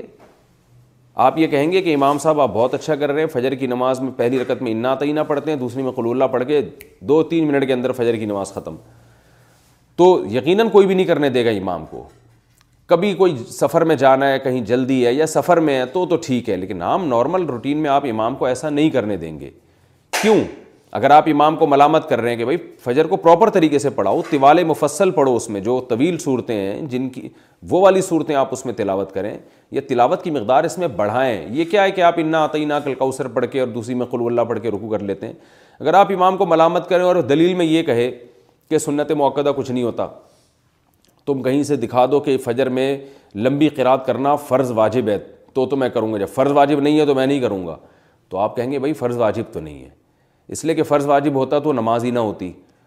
یا سدہ صحب واجب ہو جاتا تو نماز تو ہو رہی ہے آپ کی لیکن جو پراپر طریقہ ہے نبی صلی اللہ علیہ وسلم کا نماز پڑھنے کا فجر کی وہ یہ نہیں ہے جو پراپر طریقہ آپ نے بتایا ہے اور صحابہ تابین اس پر عمل کرتے آئے ہیں وہ یہ کہ فجر میں لمبی قرات ہوگی تو اسی طرح یاد رکھیں کہ فجر سے پہلے دو سنتیں ہو گئیں ظہر سے پہلے چار سنتیں ہو گئیں ظہر کے بعد دو سنتیں ہو گئیں یہ جو سنت موقع ہیں یہ بھی فرض واجب نہیں ہے لیکن نبی ان کو اگر آپ مسلسل چھوڑنا شروع کر دیں تو یہ کہا جائے گا بھائی نبی صلی اللہ علیہ وسلم کا یہ پراپر طریقہ نہیں ہے آپ فجر کی دو فرض جب بھی پڑھتے تھے اس سے پہلے دو سنتیں لازمی پڑھتے تھے آپ ظہر کی چار سنتیں جب بھی پڑھتے تھے اس سے پہلے سوری ظہر کے چار فرض جب بھی پڑھتے تھے اس سے پہلے چار سنتیں لازمی پڑھتے تھے اس کے بعد دو سنتیں بھی پڑھتے تھے پھر مغرب کے بعد دو سنتیں پڑھا کرتے تھے عشاء کے بعد دو سنتیں پڑھا کرتے تھے تو جو پراپر طریقہ ہے نماز پڑھنے کا پانچوں نمازیں جو فرض کی ہیں وہ پراپر یہی ہے کہ ان سے پہلے اور ان کے بعد یہ جو سنتیں ہیں ان کا اہتمام کیا جائے تو اس لیے ان سنتوں کا بہت زیادہ اہتمام کرنا چاہیے اور آج کل جو ایک جدت پسندی معاشرے میں پھیلی ہوئی ہے کہ سنت موقع کا بالکل ہی لوگوں نے انکار کرنا شروع کر دیا ہے بس فرض پڑھو اور باقی کوئی کچھ بھی نہیں ہے تو یہ غلط ہے ہاں کبھی جلدی ہو سفر میں ہو کبھی یعنی سفر میں بھی ٹریولنگ کے دوران اس میں آپ سنتیں چھوڑ سکتے ہیں سفر میں کہیں آپ نے اسٹے کیا ہوا ہے تو اور آپ بالکل سکون کی حالت میں تو وہاں بھی سنت موقع پھر سنت موقع ہی رہتی ہیں اس کی مثال ایسے جیسے آپ کہیں سفر کے لیے جا رہے ہیں نا تو راستے میں انسان کو جلدی ہوتی ہے افراتفری ہوتی ہے تو وہاں سنت موقع نہیں پڑھنی چاہیے چھوڑ دینی چاہیے لیکن کہیں آپ پہنچ گئے آپ نے کا اسٹے ہے وہاں آرام سے آپ نے ایک ہفتہ گزارنا ہے تو آپ سکون کی حالت میں تو پھر سنت موقع وہاں پر سنت موقع ہی بن جاتی ہیں کیونکہ سنت موقع کا تعلق اس سے ہے کہ حرج ہو رہا ہے کہ نہیں ہو رہا پڑھنے میں تو جہاں حقیقت میں حرج ہوگا وہاں سنت موقع چھوڑی جا سکتی ہیں جہاں نہیں ہے تو وہاں نہیں چھوڑی جا سکتی تو کبھی کبھار کوئی چھوڑ دے تو کوئی حرج نہیں ہے کسی عذر سے چھوڑ دے تو بھی کوئی حرج نہیں ہے لیکن چھوڑنے کا معمول بنا لینا یہ آدمی بعض علماء کے نزدیک گناہ گار ہے ورنہ قابل ملامت تو سب کے نزدیک ہے داڑھی کتنی رکھنی چاہیے داڑھی کے متعلق مکمل رہنمائی فرما دیں کتنے چہرے پر ہونی چاہیے کتنی لمبی ہونی چاہیے سفید بالوں کو نکالنا کیسا ہے اور کلر کرنا کس حد تک جائز ہے محمد قصور صاحب خانے وال سے انہوں نے تو داڑھی کے بارے میں پوری رپورٹ مانگی ہے جناب محمد قصور صاحب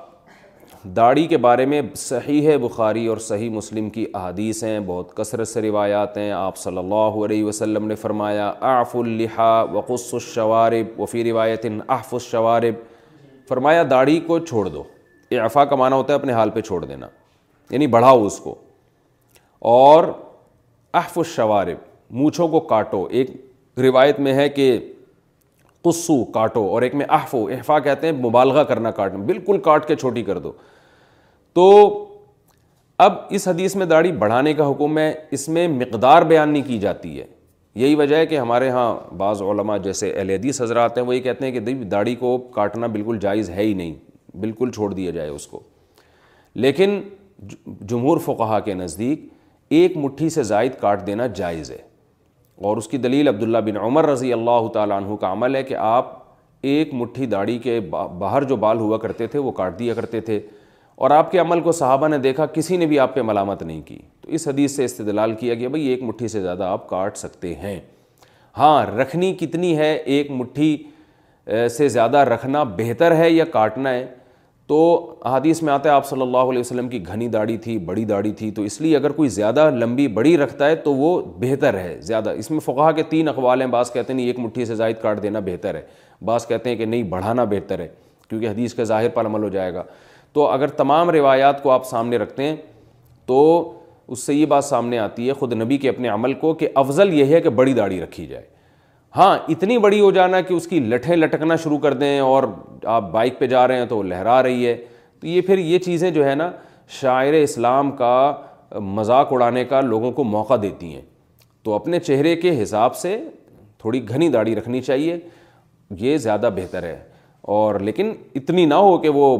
لٹکنا شروع ہو جائے اور اس کی بل دے کے اس کو باندھنا پڑنا شروع ہو جائے یعنی چہرے کے حساب سے تاکہ زینت بھی ہے نا اللہ تعالیٰ نے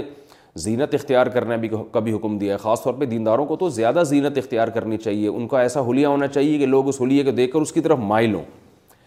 تو یہ افضل ہے کہ ایک مٹھی یعنی یہ تو واجب ہے اچھا ایک مٹھی میں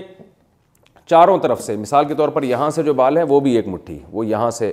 آپ کاٹ سکتے ہیں جو ایک مٹھی سے زائد آ رہے ہیں میرے تو ہیں نہیں بہت کم بال ہیں قدرتی تو یہاں سے جو آ رہے ہیں وہ آپ یہاں سے کاٹ سکتے ہیں تو کیونکہ اچھا یہاں سے جو بال ہیں وہ آپ نیچے سے کاٹ سکتے ہیں جو بھی ایک مٹھی کے نیچے آئیں گے بال تو چاروں طرف سے ایک مشت ہونا ضروری ہے چاروں طرف سے یہاں میں ایک بات ضرور بتاؤں گا کہ آج کل لوگوں نے داڑھی کے خط بنوانے شروع کر دیے ہیں تو اگرچہ بعض فقہا اس کے قائل ہیں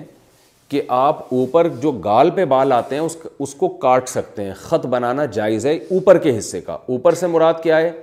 کہ یہ اوپر اور نیچے کے جو دانت ہیں جب یہ آپ دانت بند کرتے ہیں تو یہ جو لکیر بنتی ہے نا دانتوں کی رو جو ہے دانتوں کے دونوں دانتوں کے درمیان جو لکیر ہے اس کے پیرلل جو گال کا حصہ ہے تو اس کے اوپر کے بال کاٹ سکتے ہیں نیچے کے نہیں کاٹ سکتے اور وہ فقہ دلیل دیتے ہیں کہ لحیہ حدیث میں لحیہ کا حکم ہے اور لحیہ نیچے کے جبڑے کو کہتے ہیں تو نیچے کے جبڑے پہ جو بال ہوں گے اس کو لحیہ کہا جائے گا لہذا لحیہ رکھنا واجب ہے اس کے اوپر جو بال آتے ہیں وہ کاٹ سکتے ہو آپ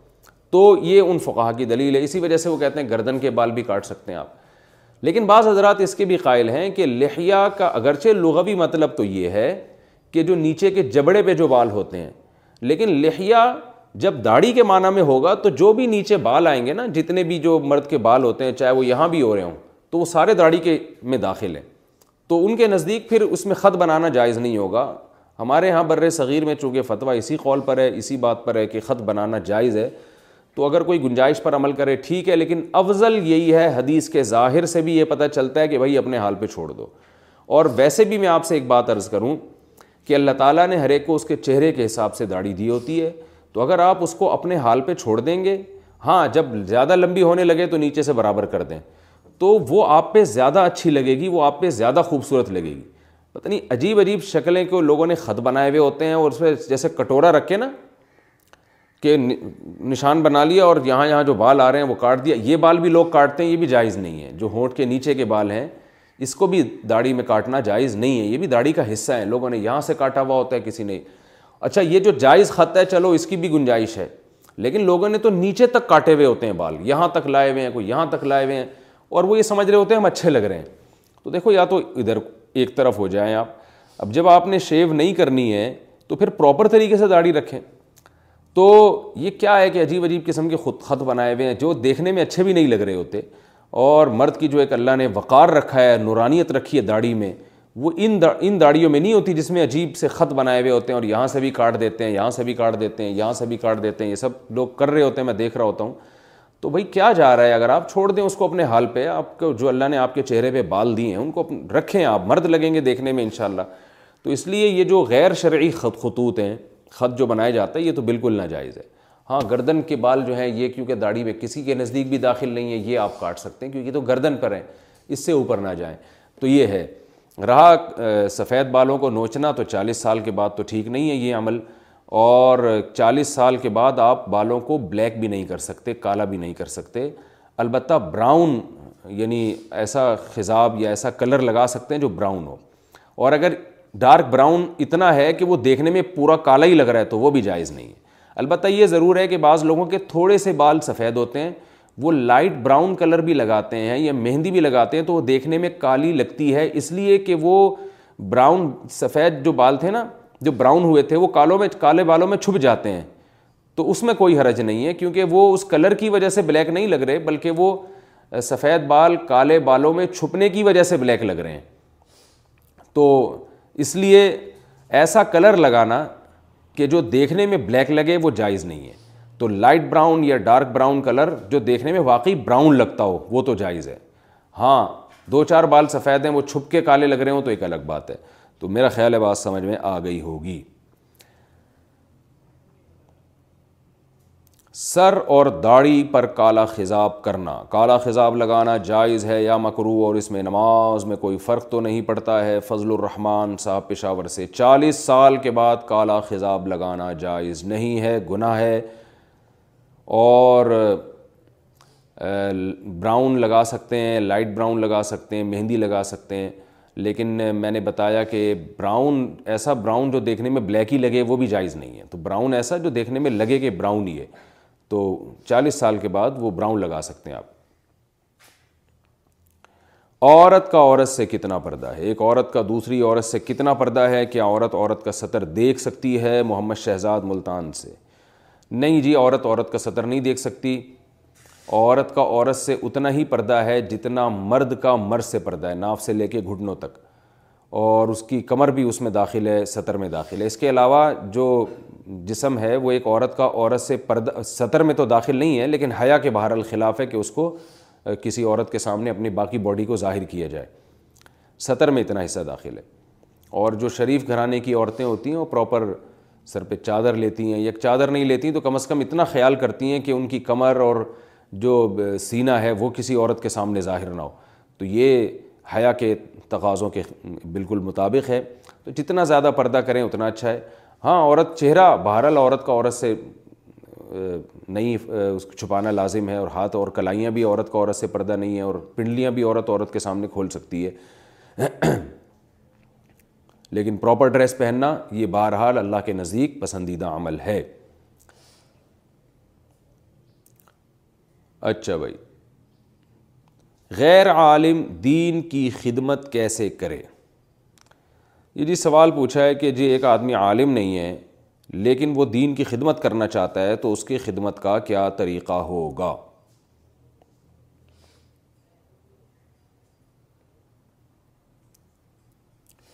یہ سوال پوچھا ہے جاوید انصاری نے دبئی سے میں عالم نہیں ہوں لیکن دین کی خدمت کرنا چاہتا ہوں تبلیغ کے علاوہ کوئی دین کی خدمت بتا دیں جو کہ موت تک کرتا رہوں سبحان اللہ بہت اچھا جذبہ ہے جاوید بھائی آپ کا دیکھیے بہت سارے شعبے ہیں سب سے پہلے تو آپ ایک تنہائی میں جا کے بیٹھیں کہ یار دین میں کون سا شعبہ ایسا ہے کہ جس کی دین کو بہت زیادہ ضرورت ہے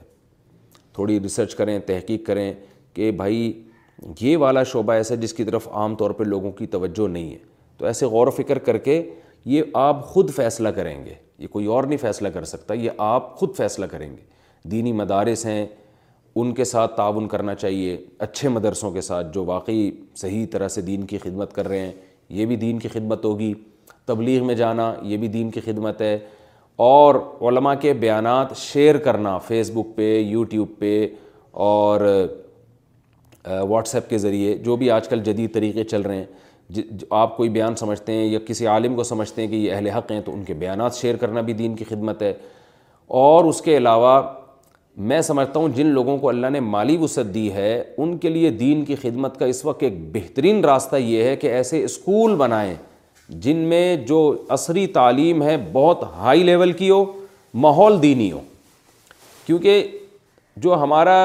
ننانوے فیصد طبقہ اور اگر ننانوے میں نے زیادہ کہہ دیے تو نوے تو ہے ہی نوے فیصد طبقہ ہمارا بچوں کا وہ ہے جو اسکول سے گزر کر پھر آگے مختلف اداروں میں جاتا ہے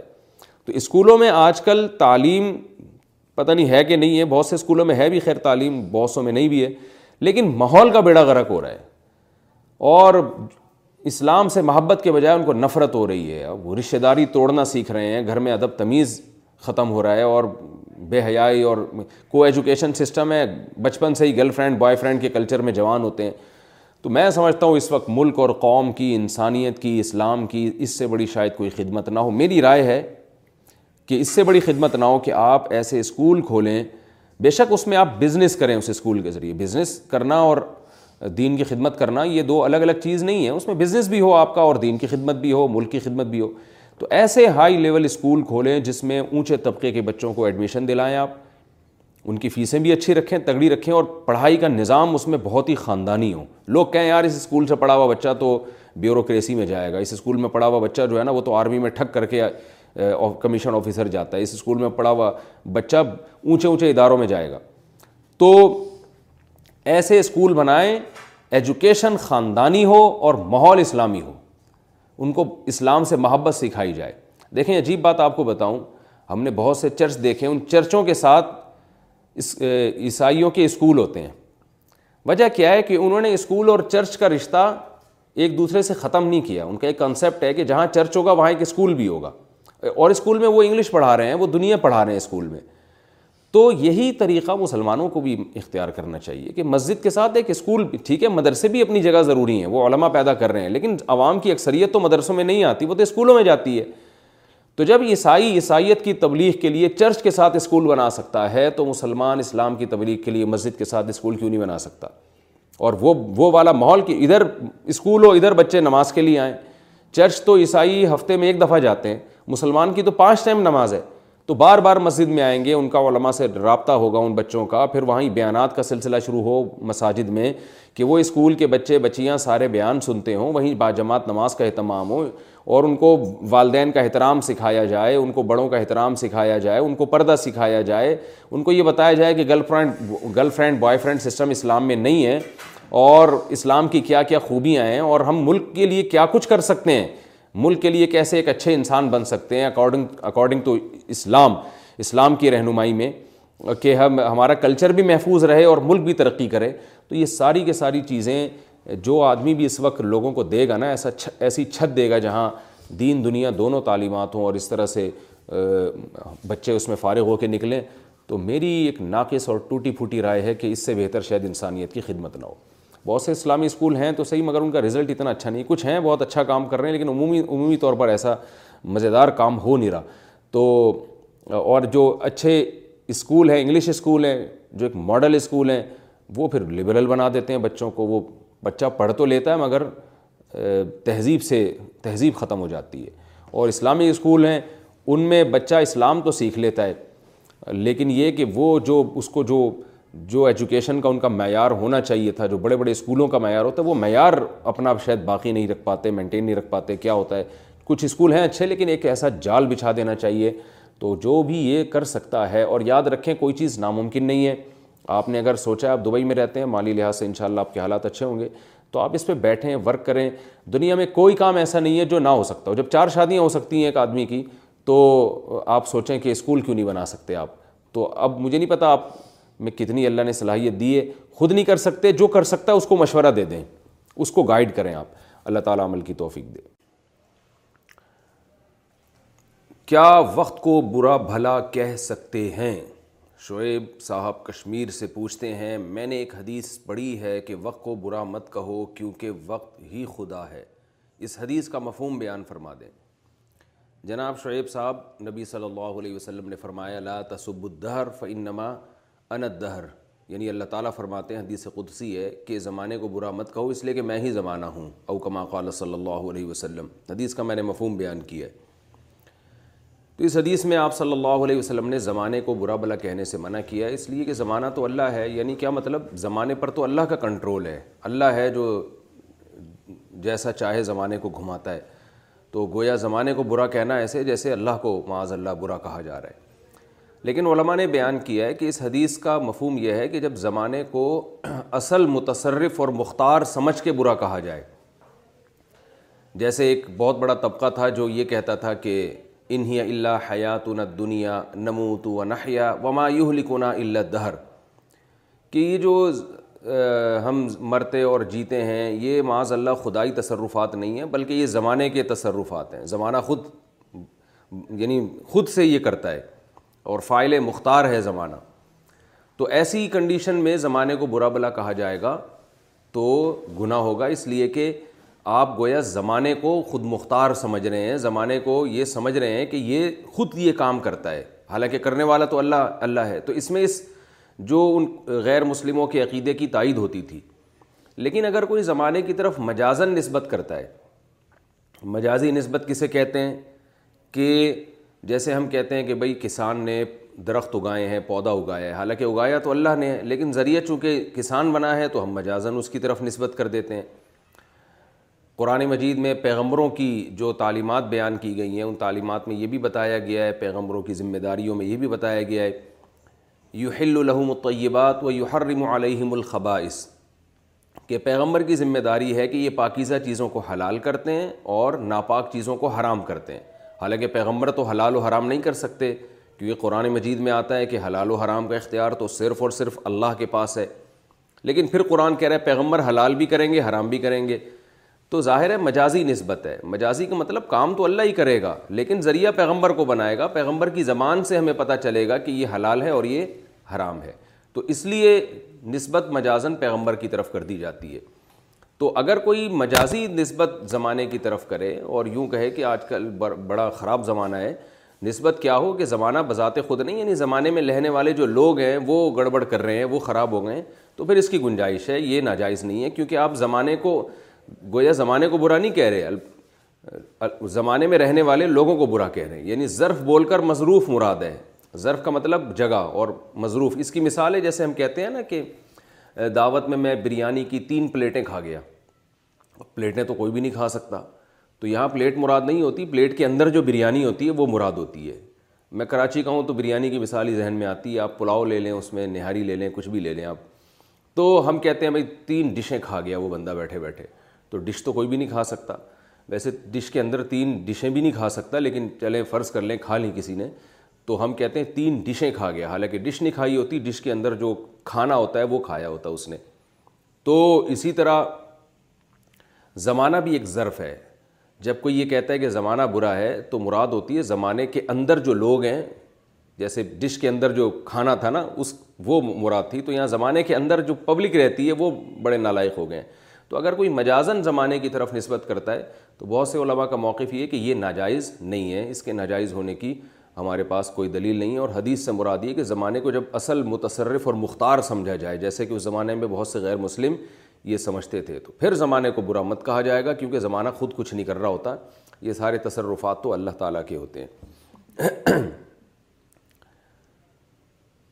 ہاتھ اٹھا کر مستقبل ہاتھ دکھا کر مستقبل کو جاننا اپنا مستقبل جاننے کے لیے کسی بھی شخص کو ہاتھ دکھانا کیسا ہے چاہے وہ چاہے مذاق میں ہو یا سنجیدہ دیکھنے والے اور دکھانے والے کے دونوں کے بارے میں کیا حکم ہے محمد احمد حافظ آباد ہاں حافظ آباد اب پتہ نہیں حافظ آباد انڈیا میں ہے پاکستان میں دیکھیے اس بارے میں تو صحیح حدیثیں موجود ہیں صحیح مسلم کی حدیث ہے آپ صلی اللہ علیہ وسلم نے فرمایا من عطا فسألہ عن شعین لم تقبل له وربعین علیہ لطََََََََََََََََََََ صحیح ہے مسلم کی حدیث ہے کہ آپ صلی اللہ علیہ وسلم نے فرمایا جو کسی غیب کی خبر دینے والا کاہن نجومی یہ اسی طرح کرتے ہیں نا ستاروں میں دیکھ کے یا ہاتھوں کی لکیروں کو دیکھ کے اس زمانے میں بھی یہ کیا کرتے تھے عام لوگ تو آپ صلی اللہ علیہ وسلم نے فرمایا جس نے کسی ایسے شخص کے بارے میں کوئی کسی ایسے شخص کے پاس آیا اور مستقبل کی خبر اس سے پوچھی تو اللہ تعالیٰ اس جرم کی وجہ سے اس کی چالیس دن تک نماز قبول نہیں فرمائیں گے اور ایک اور حدیث میں آتا ہے من عطا کاہن فصد قہو بیما یقول فقط کفر بما ان ضلع محمد صلی اللہ علیہ وسلم یہ بداؤت کی حدیث ہے کہ ایک شخص اگر کسی کاہن کے پاس آیا اور اس کاہن نے جو اس کو خبریں بتائیں اس نے اس خبر کی تصدیق کر لی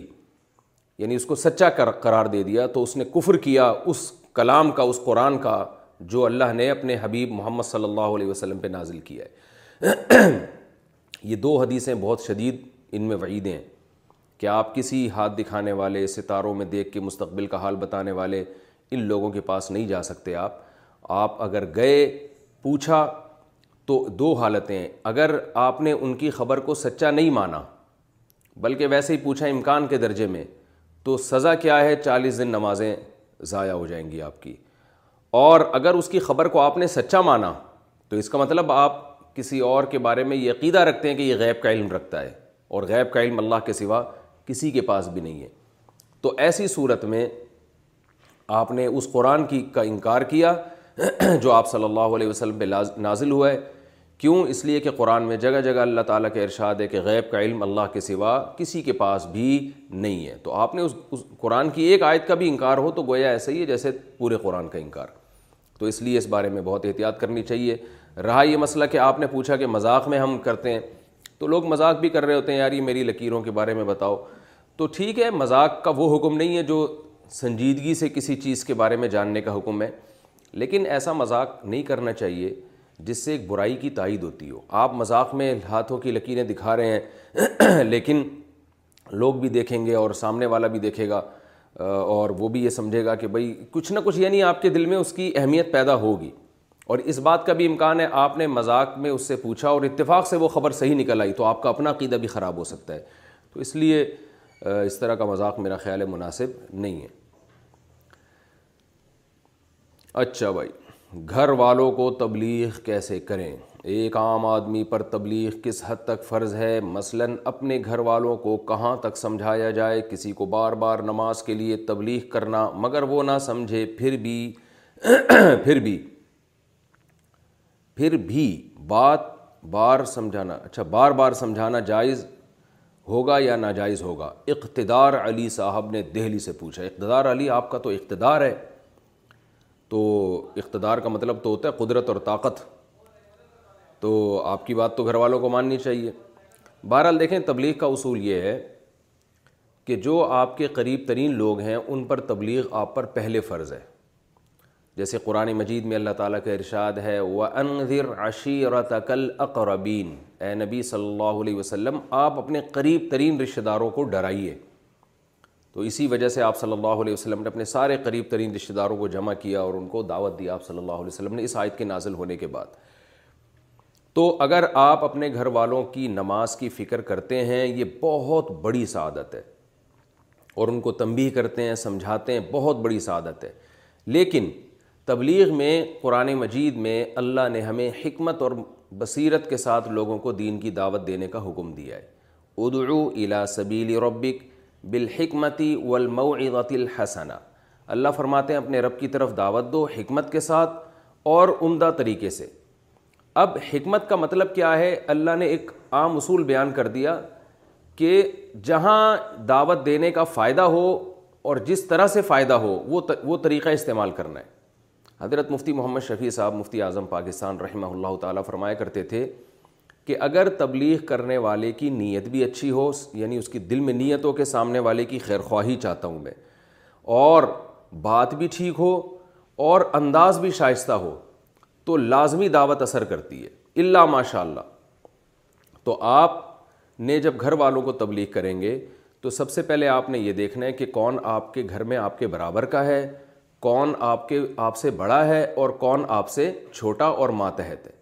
جو آپ سے بڑے ہیں ان سے تو انتہائی نرم لہجے میں بات کرنی ہے ان کو یہ احساس ہی نہ ہو کہ یہ ہمیں جو ہے نا یعنی خود کو ہمارا ہم سے بڑا سمجھتا ہے یہ جیسے ابراہیم علیہ السلام نے اپنے والد کو دب دعوت دی یا ابتی اے میرے پیارے ابا لیما تسمعو بہت پیارا انداز تھا تو بہت پیارے انداز میں آپ نے اپنے گھر کے بڑوں کو سمجھانا ہے ایک دفعہ سمجھا دیا دو دفعہ سمجھا دیا بہت زیادہ تین دفعہ اس کے بعد چھوڑ دیں کیونکہ بار بار ایک ہی چیز کو رپیٹ کریں گے نفرت پیدا ہوگی اور پھر وہ قریب آنے کے بجائے اور دور ہو جائیں گے تو اسی طرح جو آپ کے ہیں آپ کے برابر کے لوگ ہیں ان سے بھی آپ عزت احترام سے بات کریں ہاں وہ احترام جو ابا اما سے ہے وہ تھوڑا سا کم ہو جائے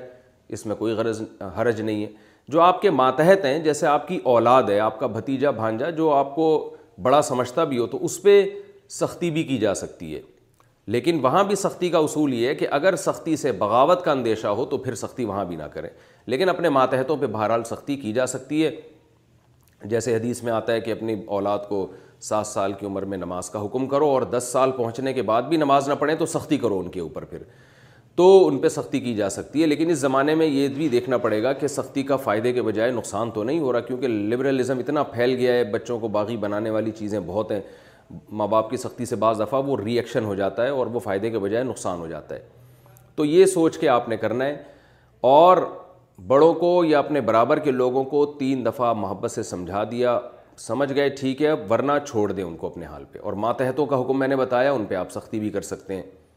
اور ان کی ان کو بار بار بھی تنبیہ کر سکتے ہیں بڑوں کو جب آپ نے تین چار دفعہ سمجھا دیا تین دفعہ سمجھا دیا نہیں آ رہی سمجھ میں بات تو اب خود کہنا چھوڑ دیں بلکہ پھر اب یہ کریں کہ علماء کے بیانات ان کو نماز سے متعلق جو بیان ہیں یا جو بھی کسی میں خرابی ہو اس سے متعلق بیانات سمجھا دیا کریں یا ان سوری سمجھانے کا مطلب ان تک بیانات بھیج دیا کریں کسی طرح ان کو کوئی لنک دے دیں یوٹیوب کا یا کسی کوئی عالم محلے میں ہوں آپ کے جاننے والے ان کو بتائیں اپنے والدین کو ان کے پاس لے کے چلے جائیں کسی بہانے سے کوئی اور ٹاپک ہو اور وہ اس دوران نماز بھی چھیڑ دیں یعنی ان کو یہ پتہ نہ چلے کہ ہمارا بچہ ہمارے پیچھے ہاتھ دھو کے پڑ گیا ہے یہ نہیں ان کو اندازہ ہونا چاہیے یعنی کسی اور طریقے سے عنوان کوئی اور ہو بات کوئی اور ہو آپ نہ کریں کوئی اور کرے بات اس طرح سے انٹرنیٹ کے ذریعے بھی ان تک دعوت پہنچائی جا سکتی ہے اور محلے کے سب سے بہتر تو یہ کہ جو آپ کے محلے کی مسجد کے امام ہیں اگر ان کو تھوڑا سا بولنا اچھا آتا ہے تو کسی بہانے سے والد کو ان کے پاس لے جائیں کوئی اور میٹر چھیڑ دیں کہ بھئی یہ مسئلہ ہے اور اس دوران وہ ان سے دوستی بھی لگا لیں ان کو تبلیغ بھی کر لیں اور تبلیغ میں اگر نکلوا دیں ان کو تو اس سے بہتر تو میرا خیال ہے شاید کوئی راستہ ہے ہی نہیں کیونکہ اس میں بہت زیادہ نماز کی پابندی ہو جاتی ہے تبلیغ میں اور تبلیغ یعنی محلے کے تبلیغ والوں کو کہیں کہ بھائی میرے ابا کو کسی طرح آپ کوئی لالچ دے کے کوئی بہانہ کرا کے تبلیغ میں لے جائیں تو میں نے بڑے بڑے لوگوں کو سدھرتے ہوئے دیکھا ہے اور جن مردوں کی بیویاں کنٹرول میں نہیں ہیں نا نماز کی پابند نہیں ہے تسبیحات کی پاؤں کی سنت ہے اولاد کے لیے بھی دعائیں مانگنا پیغمبروں کی سنت والدین کے لیے بھی تو آپ نے کیا کرنا ہے اپنی اولاد کے لیے بھی اپنے والدین کے لیے بھی اپنے گھر کے رشتہ داروں کے لیے بھی خوب اللہ سے دعائیں مانگنی ہیں کہ اللہ تو ان سب کو نماز کا پابند بنا دے تو یہ آپ کام کریں گے تو آپ کی ذمہ داری انشاءاللہ پوری ہو جائے گی اور آپ بہت بڑے اجر کے مستحق ہوں گے اس لیے کہ نماز کی تلقین کرنا یا نماز کی فکر کرنا یہ اتنی اللہ کی نظر میں یہ پسندیدہ عبادت ہے کہ اللہ نے حضرت اسماعیل علیہ السلام کی صفت کو نمایاں کیا ہے قرآن مجید میں وزقر فل کتابی اسماعیل انََََََََََ کان سعودى كلوادى و كانا رسول النبيہ کہ اے نبی آپ اس کتاب میں اسماعیل علیہ السلام کا تذکرہ بھی کریں آپ وعدے کے سچے تھے اور رسول اور نبی تھے اور کان یا بصلاطی و زکاتی و عند و ہی مرضیہ اور آپ اپنے گھر والوں کو نماز کا اور زکوٰۃ کا حکم دیا کرتے تھے اور اللہ کے نزدیک آپ پسندیدہ تھے تو حضرت اسماعیل علیہ السلام کی یہ صفت کہ وہ اپنے گھر والوں کی نماز کی فکر بہت زیادہ کیا کرتے تھے اللہ نے اس اس کو قرآن میں بڑے اہتمام سے بیان کیا ہے تو اس سے پتہ چلتا ہے کہ بھائی یہ جو فکر ہے نا کہ میرے گھر کے لوگ نمازی بن جائیں یہ معمولی فکر نہیں ہے اس پہ اللہ تعالیٰ آپ کو بہت اجر عطا فرمائے گا تو فکر تو کرنی ہے لیکن طریقہ وہ استعمال کرنا ہے جس سے فائدہ زیادہ ہو نقصان کم ہو آج بعض دفعہ تبلیغ کا وہ طریقہ اختیار کر لیا جاتا ہے کہ جس میں نقصان زیادہ ہوتا ہے فائدہ کم ہوتا ہے لوگ اور دین سے دور ہو جاتے ہیں عدالت کی طلاق کا حکم عدالت کی طلاق کا کیا حکم ہے بعض اوقات لڑکا جان بوجھ کر عدالت میں پیش نہیں ہوتا تو کیا عدالت اس کی غیر حاضری پر طلاق کی ڈگری جاری کر سکتی ہے اور کبھی لڑکا بیرون ملک جانے کی وجہ سے بھی پیش نہیں ہوتا اور کوئی تعلق بیوی سے نہیں رکھتا اس صورت میں کیا حکم ہے محمد عامر صاحب ناروے سے جناب محمد عامر صاحب میں تو اس بارے میں بہت بتاتا رہتا ہوں لوگوں کو کہ یہ جو آج کل عدالتوں میں خلا کی ڈگریاں تھمائی جا رہی ہیں یہ غیر شرعی ہیں ان میں زیادہ تر ننانوے فیصد بلکہ اگر یوں کہوں ننانوے اشاریہ نو نو فیصد عدالت کی جو طلاقیں ہیں وہ غیر شرعی ہیں وہ شریعت کے مطابق طلاق نہیں ہوتی اس لیے کہ قرآن مجید میں واضح طور پر اللہ نے بتایا ہے کہ او یا الدی بی رقدت النکاح اللہ نے شوہر کے بارے میں یہ بتایا ہے کہ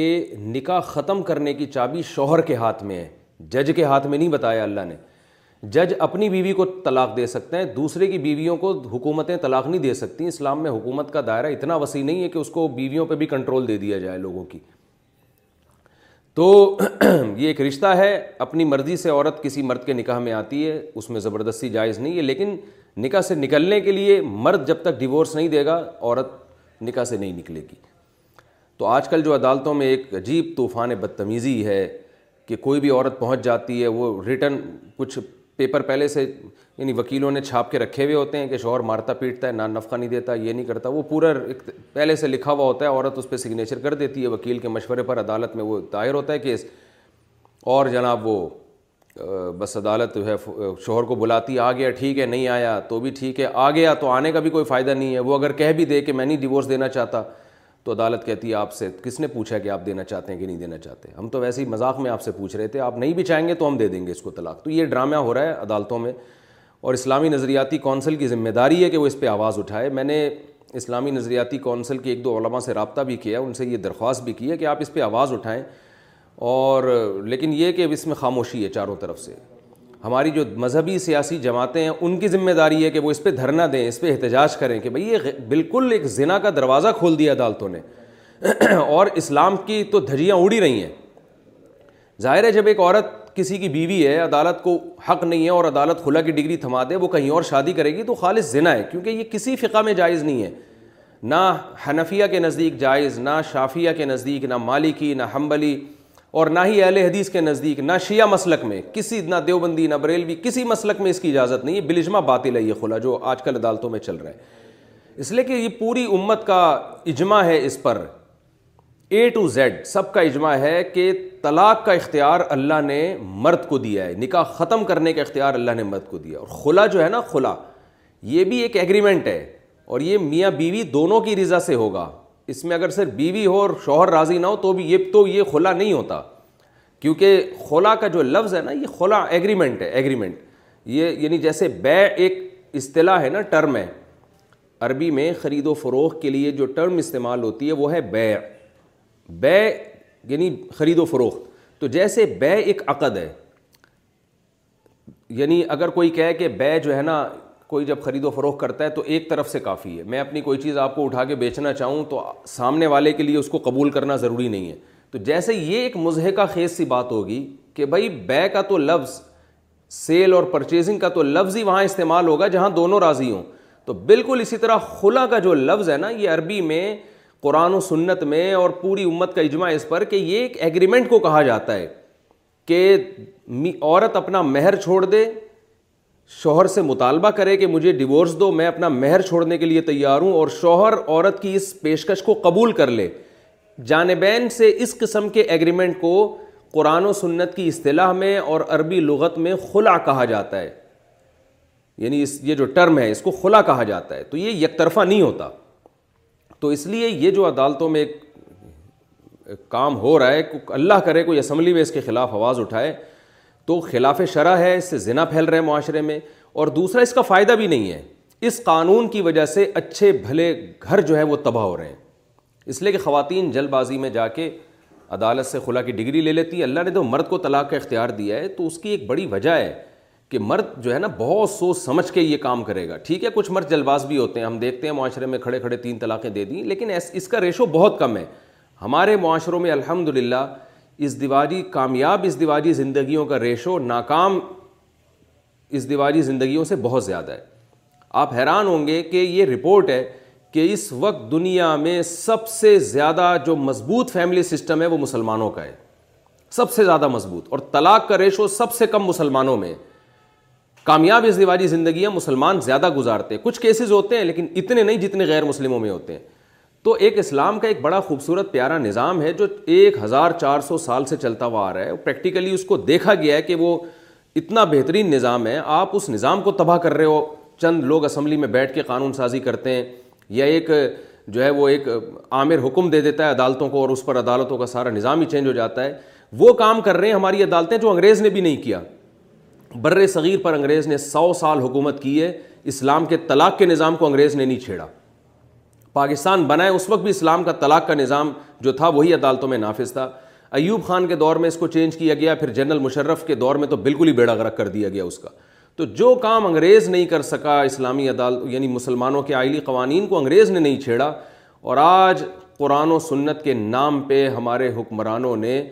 نام لیبل قرآن و سنت کا لگا دیا اس پہ کچھ اصطلاحات استعمال کر لیں قرآن و سنت کی لیکن سارا بیڑا غرق کر دیا پورے نظام کا اتنا آسان بنا دیا خلا کو جتنا انگریزوں کے یہاں بھی نہیں ہے یعنی ان کے یہاں بھی عدالت میں ڈیورس میں بہت سارے مسائل کھڑے ہوتے ہیں ہمارے یہاں تو اتنا آسان کر دیا کہ عورت کو اور مرد کو مادر پدر آزاد کر دیے انہوں نے بالکل تو خدا را میں چیختا ہوں اس پہ کوئی آواز اٹھائے اس غیر شرع خلا کے خلاف اور یہ جو ذنا کے اور جس پہ گزرتی ہے وہ اس کو میری بات کا درد معلوم ہے میرے اوپر نہیں گزری الحمد للہ لیکن جس پہ گزرتی ہے اس کو پتہ ہے کہ اس کے دل کا درد کیا ہے میں ایسے کیسز جانتا ہوں کہ میں یہ عرض کر رہا تھا کہ اس سے ہمارا فیملی سسٹم بھی تباہ ہو رہا ہے اس میں عورت کو بھی نقصان ہے ایسے درجنوں کیسز ہیں کہ عورت کی لڑائی ہوئی اپنے میاں سے اس کو غصہ آیا خواتین اکثر جذباتی ہوتی ہیں عدالت پہنچ گئیں اور خلا کی ڈگری لے لی بعد میں پتہ چلا کہ میں نے تو زندگی تباہ کر دی اپنی بچے رول گئے میرے ظاہر ہے کہ دوسرا مرد طلاق یافتہ کو ہمارے معاشرے میں اول تو ایکسیپٹ نہیں کرتا کرتا ہے تو وہ یہ سوچتا ہے اس نے پہلے میاں سے وفا نہیں کی ہے وہاں سے بھاگ گئی تو میرے پاس کہاں سے وفا کرے گی اب وہ عورت پچھتا رہی ہے اور مرد کے دل سے اس کی قدر نکل گئی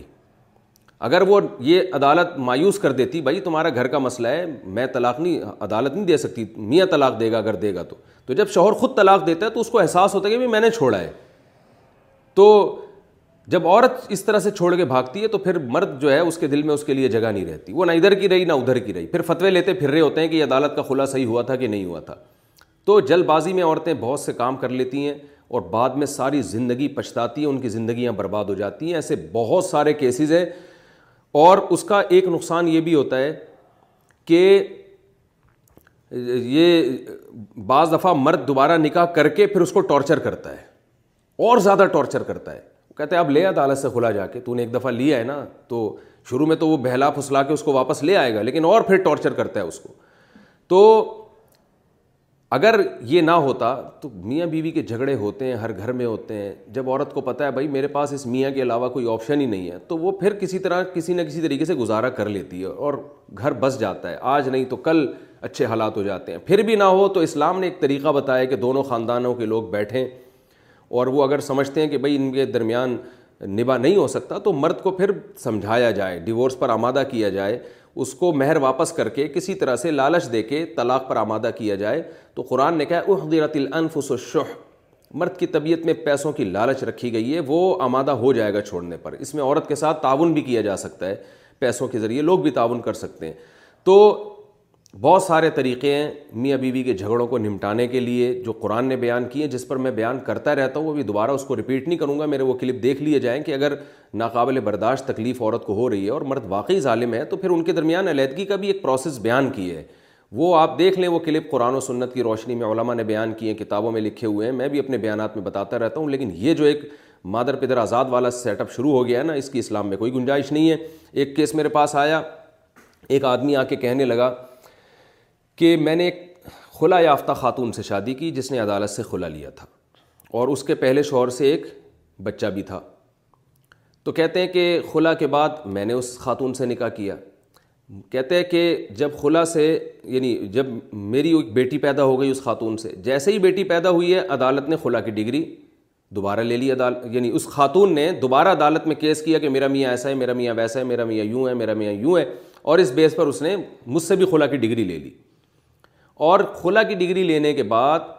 نو مہینے ہو گئے میں اپنی بچی سے نہیں ملا ہوں وہ ایسا خون کے آنسو رو رہا تھا وہ میرا کیس چل رہا ہے عدالت میں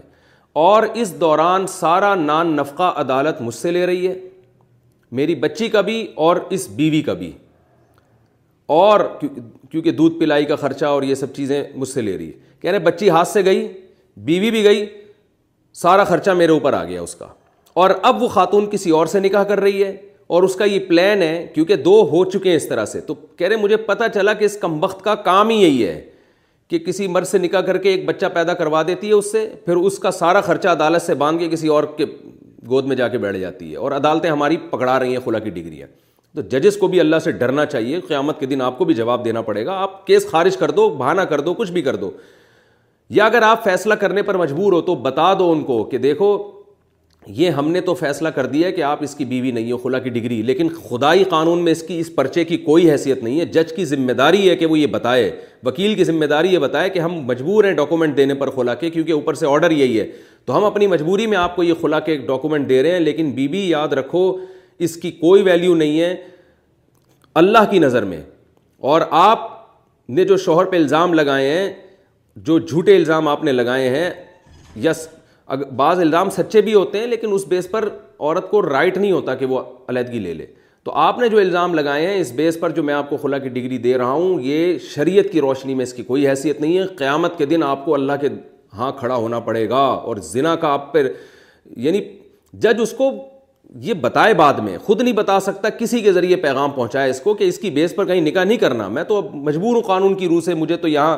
گن پوائنٹ پہ یہ مجھ سے لکھوایا جا رہا ہے خلا کی ڈگری آپ کو دینے پر مجبور ہوں لیکن اللہ کا واسطہ آپ اس بیس پر کسی مر سے نکاح کرو گی تو آپ قیامت کے دن مجرم ہوگی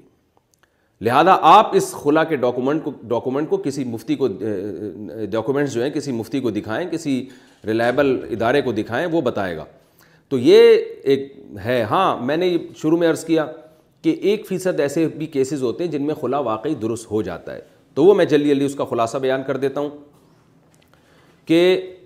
وہ کھلا نہیں ہوتا ہوتا وہ فسخ نکاح ہے یعنی بعض صورتوں میں عدالت کو نکاح فسخ کرنے کا اختیار ہوتا ہے تو اس میں یہ ہے کہ بے تحاشا شوہر مارتا پیٹتا ہو اور عورت گواہوں سے ثابت کرے صرف عورت کی زبانی بات کا اعتبار نہ کیا جائے اس میں نمبر دو بالکل نہ مر دو ہم اس طریقے بالکل بھی قابل نہ ہوں تو عدالت شوہر کو یہ علاج کی مہلت دے گی اور تیسرا غائب ہو جائے لاپتہ ایسا کہ پتہ ہی نہیں چل رہا کہ بندہ گیا کہاں ہے اور اس کی بھی کچھ تفصیل ہے زیادہ ڈیٹیل میں نہیں میں جاؤں گا وہ آپ ضرورت پڑنے پر علماء سے پوچھ سکتے ہیں چوتھا یہ کہ قدرت بھی ہو نان نفقہ دینے کی پھر بھی نہ دیتا ہو بالکل نان نفقہ نہ دیتا ہو اس کو جو ضروری نان نفقہ ہے تو یہ چند ایک صورتیں ایسی ہیں جس کو میں دوسرے کلپ میں بھی اپنی اس کی ڈیٹیل ریکارڈ کروا چکا ہوں تو ایسی صورت میں بھی عدالت پہلے شوہر کو بلائے گی شوہر اگر حاضر عورت گواہوں سے ثابت کرے گی کہ میرے اوپر یہ ظلم ہو رہا ہے اس کے بعد عدالت شوہر کو بلائے گی شوہر کو نوٹس ملے گا وہ آئے تو پھر عدالت اسے کہے گی کہ یہ ساری چیزوں سے رجوع کرو اور اگر ہو تو اپنا علاج کراؤ علاج کی مہلت دے گی علاج ہو گیا تو اسی کے حوالے کرے گی علاج نہیں ہوا تو پھر عدالت نکاح خود ہی ختم کر سکتی ہے تو عدالت ایک دفعہ شوہر کو مہلت دے گی مہلت دینے کے باوجود بھی شوہر آمادہ نہیں ہوتا یا شوہر اپنی اصلاح نہیں کرتا مہلت دینے کے باوجود بھی یا وہ اقرار ہی نہیں کرتا کہ میں اس کو رکھوں گا تو ایسی کنڈیشن میں عدالت پھر شوہر کو کہے گی کہ آپ طلاق نامے پر سائن کریں وہ نہیں کرتا تو پھر عدالت شوہر کی طرف سے خود عورت کو جو خلا کی ڈگری جس جو اصل میں فسخ نکاح ہے خلا نہیں ہے لیکن چلیں ہم اس کو خلا کا نام دے دیتے ہیں کہ عدالت اس کو اس کے نکاح کو فس کر سکتی ہے تو چند کنڈیشن میں جن میں ایک یہ بھی ہے کہ شوہر رکھنے کے لیے بھی تیار نہیں ہے جیسے بعض دفعہ مرد نکاح کر کے بھاگ جاتے ہیں اور عورت بیچاری رلتی رہتی ہے نہ وہ اس کو طلاق دے رہے ہیں نہ اس کو رخصتی کے لیے آمادہ ہے تو ایسی کنڈیشن میں بھی عدالت شوہر جائے یعنی شوہر جو ہے نا سوری بیوی جو ہے عدالت میں جائے گی اور کیس کرے گی کہ بھائی میں اپنے شوہر کے ساتھ جانا چاہتی ہوں لیکن وہ نہیں رکھ رہا تو عدالت شوہر سے رابطہ کرے گی اس سے کہے گی کہ بھائی آپ کی بیوی ہے آپ اس کو رکھیں اپنے ساتھ یا اس کو طلاق دیں شوہر اگر رکھ لے تو ٹھیک ہے نہیں رکھتا تو پھر عدالت کہے گی جب تم رکھ نہیں رہے ہو تو پھر ڈیورس دو اس کو کیوں تم نے لٹکایا ہوا اس کو پھر بھی اگر وہ ڈیورس نہیں دیتا تو پھر عدالت اس کو اس پہ طلاق واقع کر سکتی ہے تو یہ چند کنڈیشن ایسی ہیں جن میں واقعی عدالت کو یہ رائٹ ہے کہ وہ شوہر اگر ڈیورس نہیں دیتا تو پھر عدالت عورت کو ظلم سے بچانے کے لیے ڈیورس دے گی وہ چند کنڈیشن ہے جو جو جو فقہ جس کو بیان کرتے ہیں اور قرآن و سنت سے وہ ثابت ہیں لیکن جو ایک ہمارے یہاں ایک دھندا شروع ہو گیا ہے اس کی کوئی حیثیت نہیں ہے یہ جو آپ نے سوال پوچھا ہے کہ شوہر کو پتہ ہی نہیں ہوتا کہ میرے خلاف جو ہے وہ نوٹس آ رہا ہے عدالت کی طرف سے تو اس میں بھی خلا کی کوئی حیثیت نہیں ہے شوہر کے علم میں آنا ضروری ہے عدالت اپنے پورے وسائل اور ذرائع اختیار کرے تو اس لیے ہم کہتے ہیں کہ اگر کسی نے عدالت سے خلا لیا ہے تو پہلے کس اسے کسی ریلائبل دارالفتہ سے دارالمکرنگی کراچی ہے جامعہ اشرفیہ ہے جامعہ فاروقیہ ہے بنوری ٹاؤن ہے جامعہ تو رشید ہے اور فیصل آباد میں جامعہ امدادیہ ہے ملتان میں مدرسہ ہے تو اس طرح بڑے بڑے جتنے بھی دیگر ادارے ہیں ان سے باقاعدہ مفتیان کرام کے پاس جا کر ان سے باقاعدہ فتویٰ لیا جائے یا آپ کسی بھی مسلک کے ہیں تو اس مسلک کے جو ریلائبل مفتی ہیں اور وہ مسلک بھی برحق ہو تو اس کے جو ریلائبل مفتی ہیں ان سے جا کے باقاعدہ فتویٰ لیا جائے کہ یہ یہ عدالت نے جو خلا کی ڈگری دی ہے اس میں شرعی حکام کی رعایت کی ہے یا نہیں کی تو ایک فیصد ایسے کیسز ہوتے ہیں جس میں ہم خود کہہ دیتے ہیں کہ واقعی عدالت کا فیصلہ درست ہے تو اللہ تعالیٰ ہمارے حکمرانوں کو بھی ہدایت دے اسلامی نظریاتی کونسل میں جو علماء ہیں اللہ تعالیٰ ان کو بھی توفیق عطا فرمائے کہ وہ اس قانون کے خلاف آواز اٹھائیں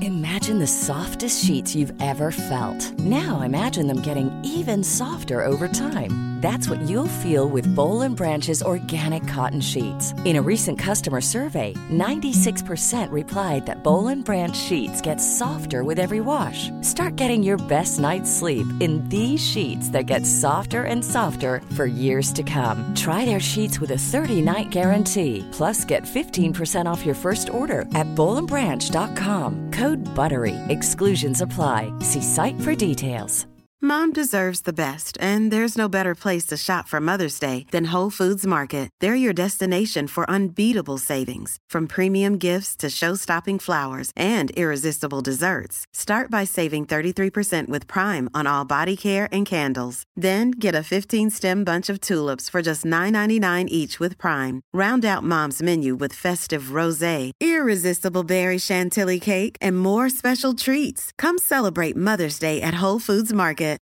Hi, I'm Daniel, founder of Pretty Litter. Cats and cat owners deserve better than any old-fashioned litter. That's why I teamed up with scientists and veterinarians to create Pretty Litter. Its innovative crystal formula has superior odor control and weighs up to 80% less than clay litter. Pretty Litter even monitors health by changing colors to help detect early signs of potential illness. It's the world's smartest kitty litter. Go to prettylitter.com and use code ACAST for 20% off your first order and a free cat toy. Terms and conditions apply. See site for details.